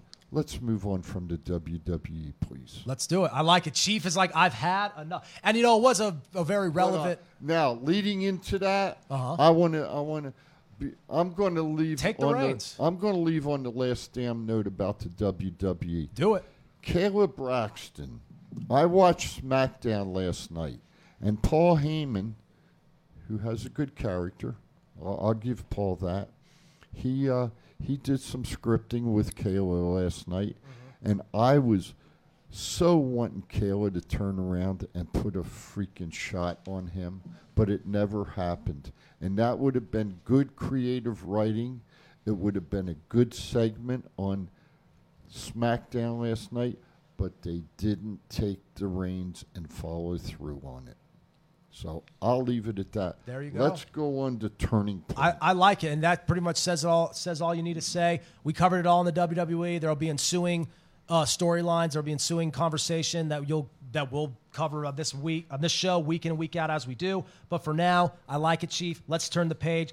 Turning point. There's a lot we could kind of go through here. We could go through the whole card, but we could also just talk about the standouts. If you haven't watched it, you can check it out for yourself. I'll just ask you right off the bat. You can give me your opinions on some of the other matches on the card before we go to our final break here. But Moose defeating Eddie Edwards to retain the Impact World Championship. I'm not surprised by the booking decision. We had Moose on or Eddie Edwards on two weeks ago. We had Moose on last week. This was big. It was a great main event type of match to have for this event to have in Vegas. It it kind of just you know when you walk away from a wrestling event and the match quality kind of feels secondary to the match itself. You're Yeah. just happy the match took place. I think this was just a good match to have with Moose and Eddie Edwards. I think it was a fantastic match. Mm-hmm. Um, I I wonder if uh, have has this shown on TV yet? Yeah, Turning Point was live on Impact All right, Plus. then, we- then we're okay. Then we're okay. Um, had both of them on on the show here. Yep. Got to know both of them. Um, you know what? They produced it, and it was well written. Yeah. Um, and it was entertaining, and that's the key. We enjoyed it. And that's what Garth Wall the says. in- Fans enjoyed And it. that's what Garth Wall says in the chat room. It was an awesome match. The reception about it across the board just really worked. Moose is such a, a hot commodity in the industry. And we saw that, you know, just get kind of get kickstarted right here with each passing event that we see Impact host. He gets bigger and bigger. He gets more and more over. The brand heats up. He d- he does great work as a heel, and he could always be a guy who could go back, who could go to being a face because when you have that type of athleticism and that type of look and that type of intensity, then you could repackage it to have him face off against other heels and sway the crowd. So True. Moose has I, I the, the world is very much Moose's oyster right now, but you need a great opponent, and Eddie Edwards was a great opponent at that. We have a lot to talk about in AW and Impact uh, and other topics and headlines in Impact as well. So we'll get to that in our final segment coming up. I just will ask you guys one more question. Aside from the main event, what were your main takeaways from Turning Point? Was there anything particular? Was there a match, a booking decision? What really stood out to you? the debut of Jonah. Yeah. That guy is like a freaking brick house. Yeah. He, The the way look. he took out Josh Alexander was just crazy. Yeah.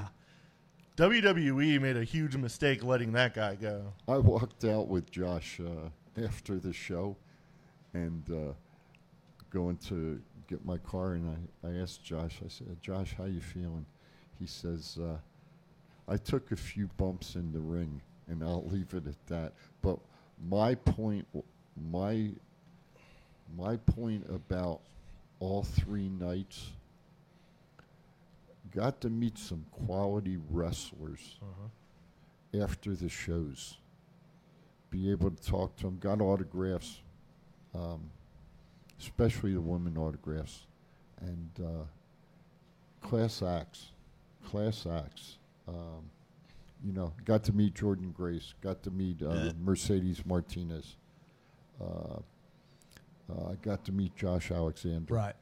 Um, and uh, I, I, I hope that they use Mercedes the right way, because, in my opinion, she's been in the business 18 years now. She deserves a belt, and uh, that's how I, you know, that's how I look at it. Jordan's a brick shit house, and I, I told her that. She is a And- shit house. Yeah. and uh, I asked her uh, about her. I asked her about her husband, and uh, he is going to. For those of you that don't know, Jordan's married to Jonathan Gresham, a fantastic There's one wrestler. good wrestler in that fantastic, fantastic wrestler in his uh, in his own mind, and uh, um, he's starting uh, a wrestling venue down in Atlanta, Georgia. And uh, in fact, I think the first show's coming up in January, if I'm not mistaken. Bef- So before we go to break, I actually want to go just to that. You mentioned Mercedes Mendez. Mickie James defeats, or Mar- Mendez Martinez. Mickie James defeats Mercedes Martinez, retain the Knockouts Championship. She's then attacked after the match by uh, Deonna, who is a who then challenged Mickie. De- Deonna Purrazzo. Yeah, Deonna Purrazzo after the match and challenged Mickie for the rematch at Hard to Kill. Yep. That match I didn't watch. I actually just kind of saw the, the clip after the fact of her getting attacked. Yeah. I do have a strong opinion because even though I at one point really like was considered myself a fan of Mickie James, I just haven't really followed her much in recent years. I know some people have. It just kind of depends on what your overall opinion is of her. I've again huge uh huge amount of respect for everything she's done. The way she was booted out of WWE was absolutely bullshit. I'm happy that she was able to, you know, find somewhere to stay relevant. But a lot of people, I think, at this point in her career have kind of jumped ship. You know, a lot of people would rather see Purrazzo or Martinez kind of hold the belt at this point. She gets the win. Garth says in the chat room she needs to retire. Brunette asks why, and he says personally can't stand her then or now. So that's again, again one of those things it's she's kind of one of those wrestlers that you've either always been a fan of or really never have been a fan of. I'm kind of in the middle just because I w- at once at one point was not really a mark, but I liked her style, but I just kind of just lost interest because she just kind of disappeared from the limelight for so long. So I'm happy where she is now, but I don't really care about where she is in terms of the booking. I think Mickie's going to drop the belt, and To, uh, to Purrazzo, yeah, Okay. and and uh, she's going to go. You know, they've got to start up the company with. Uh, Jeanie Buss and Yeah, uh, yeah. and all that, so uh, sh you know she's got a lot of. work. So I think she's going to.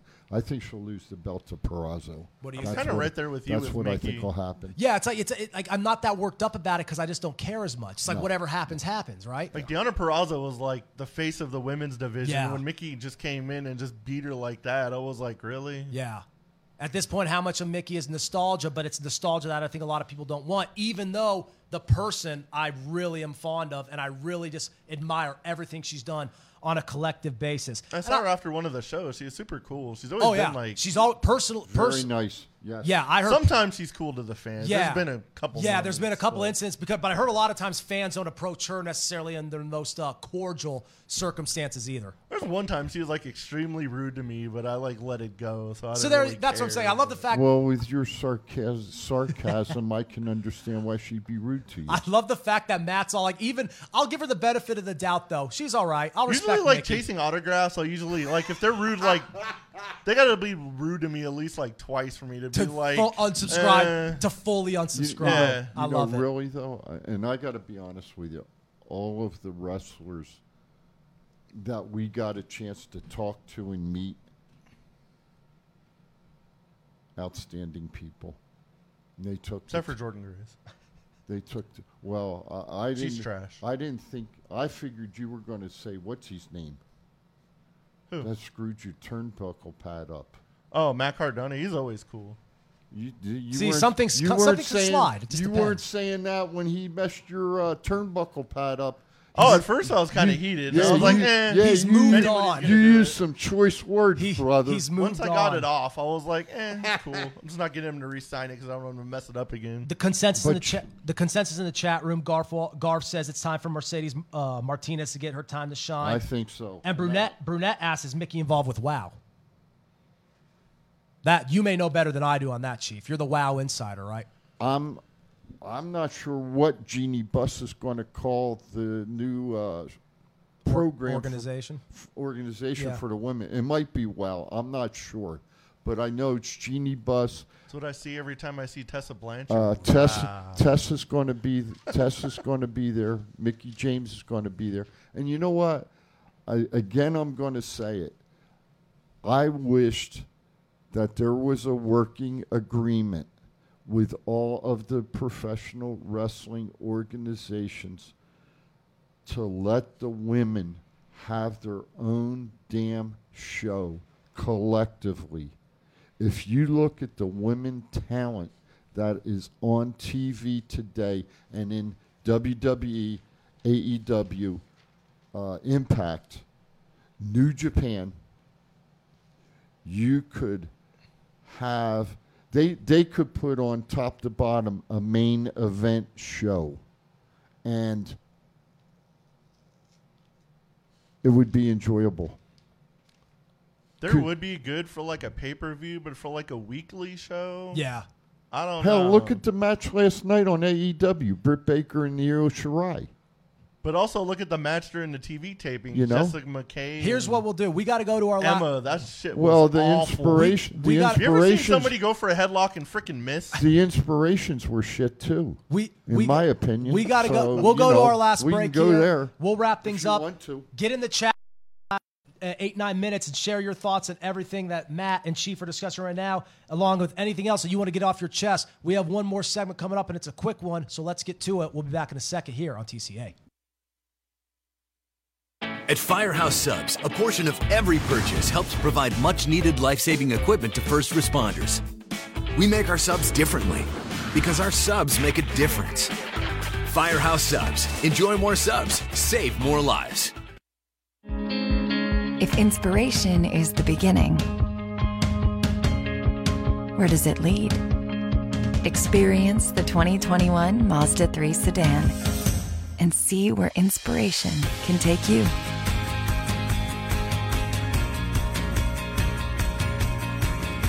Grab the brass ring in a 2021 Mazda 3 with exclusive FSW discounts at Findlay Mazda. Get Garth today at the Valley Auto Mall. Sin City Sublimation is an all in one design and manufacturing shop making everything here in Las Vegas. Most companies have everything made overseas. We do not and can do all the work in two weeks or less. From the court to the field, we have all types of sports uniforms for your liking, but if you are looking for something else, we also make memorial shirts, birthday shirts, and fan gear for your kids' teams. Send us an email at sales at sincitysublimation.com, and if you mention Thoughts Count Anywhere, we will take $5 off each shirt with a minimum of 12 purchased. A pro wrestler owned business, we are known for reasonable pricing with a fast turnaround, all made in the USA. For more information, go to sincitysublimation.com for more. If you order Firehouse Subs online or with our app, we'll have those delicious, melty subs boxed, bagged, and ready to pick up with rapid rescue to go. Firehouse Subs. Enjoy more subs, save more lives. All right, We're back. we look to put a bow on it here on TCA. We're short on time because the conversation has been flowing. It's been lively and it's been fun. So we'll get right to it. Let's talk some birthdays, gentlemen. Happy birthday to you. We're waiting for the music from our producer. There it is. All right, there it is. Always a staple here on TCA. We got the music. So now let's do the honoring. November 27th, today, honoring Davy Boy Smith. Davy Boy Smith's birthday. Tomorrow, the 28th, Eric Rowan and Summer Rae. Going to the 29th, Jerry the King Lawler, Zeb Colter, John Bradshaw Layfield, Rosemary, and Dana Brooke. The 30th, we have Christian and Naomi. And on the 3rd of December, we have Wolfgang. So some marquee names there, some big birthdays, and a whole lot of rightful, warranted celebrating. Some of these uh, guys and gals are mavericks of the industry, and they should be honored as such. Definitely. Davy boy. Oh, you gotta love it. and the, Jerry, Lawler. the fact that Davy Boy and Jerry the Law, Lawler alone are on there, and then you add names like Christian and and I mean even Colter. People forget like how big Zeb Colter has been in a mon- like just a variety of ways. Dutch Mantell was a huge, huge name. And it looks like we have a call here with about what five minutes to go. Better late than never. Caller, where are you uh, where you calling from? What's your name? What do you want to talk about? Hey guys, this is Garth over at Findlay Mazda. How you gentlemen Ah, What's up, Garth? Happy to hear from you. Buy Garth. a car from Garth at Findlay Mazda. Hey, we love the takes. What what do you got from us, man? Because you've been very opinionated on a variety of topics here the past two hours. What are you calling in for? Uh, bottom line, I, Survivor Series garbage. Uh, Impact Weekend was phenomenal from Yep. start to finish. All almost everybody um, in town showed up. Wrestlers were great to approach. But what I want to talk about is FSW tonight. No escape. Vegas is going to explode. This is going to be, um, I think we're looking at possibly match of the year with uh, Drake and Vandegrift. Um, with the relationship that these guys have had and how it's blown up, and putting them in a cage, I think there's no better way to solve it. That I'm, I'm looking forward to sitting ringside from from the first match to the last match tonight. I think this is going to be the one for all Vegas fans to get your butts out to Diversion Entertainment, get yourself a ticket. I don't care if you have to stand in the back. This is going to be the show to see this year. Well said. Do you think the roof will blow off tonight, or in Nah, the I- or in the future, sir? Uh, I don't think you know. There's going to be no potty breaks. Uh, and I'm telling you, it, you don't get up. You you get up for a second, you're going to miss something. I agree I, with think you. this card is stacked from from top to bottom. Everybody's going to show up and show out, and we're going to show the world why Vegas independent wrestling. No one can hold a candle to it. That's why the big companies come and look at our talent, and that's why we have more champions than anybody out in other territories. Very true. Yeah, absolutely. Solid Do, words. Good do you do you think there will be any belts changing hands tonight?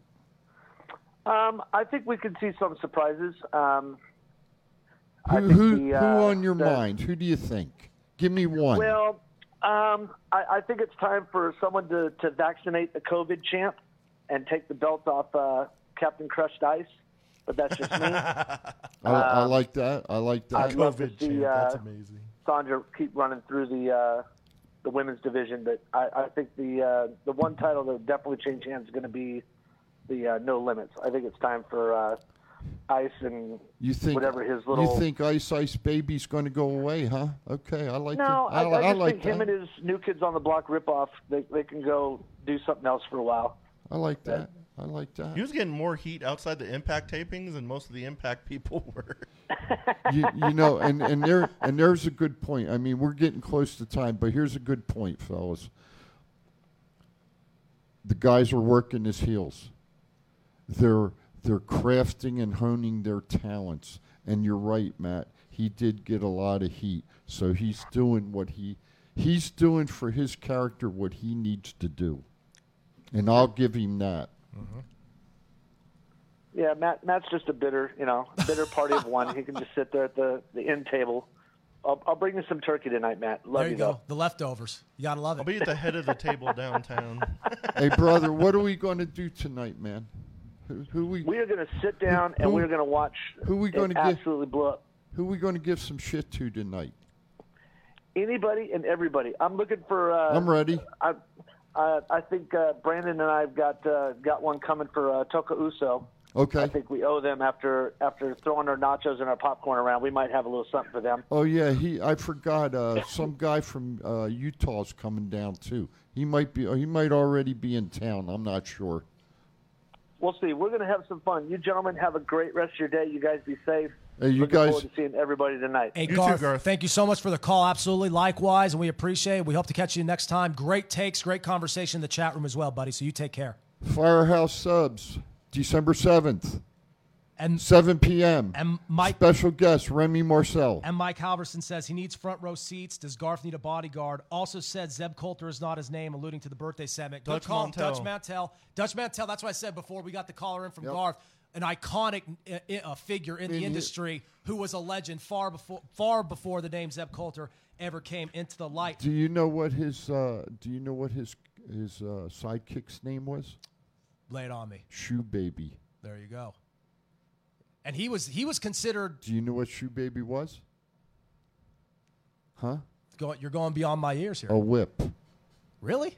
I'm trying to think because Called Shoe what Baby. territory did Mantell start in? Texas. Okay, there you go. And he yeah, because he, he he was at one point uh, in, in, involved with everybody all And throughout Mike, the South. if I'm wrong, correct me, please. That's he's the encyclopedia. but I think, but I think it's Texas. You gotta got love it. in.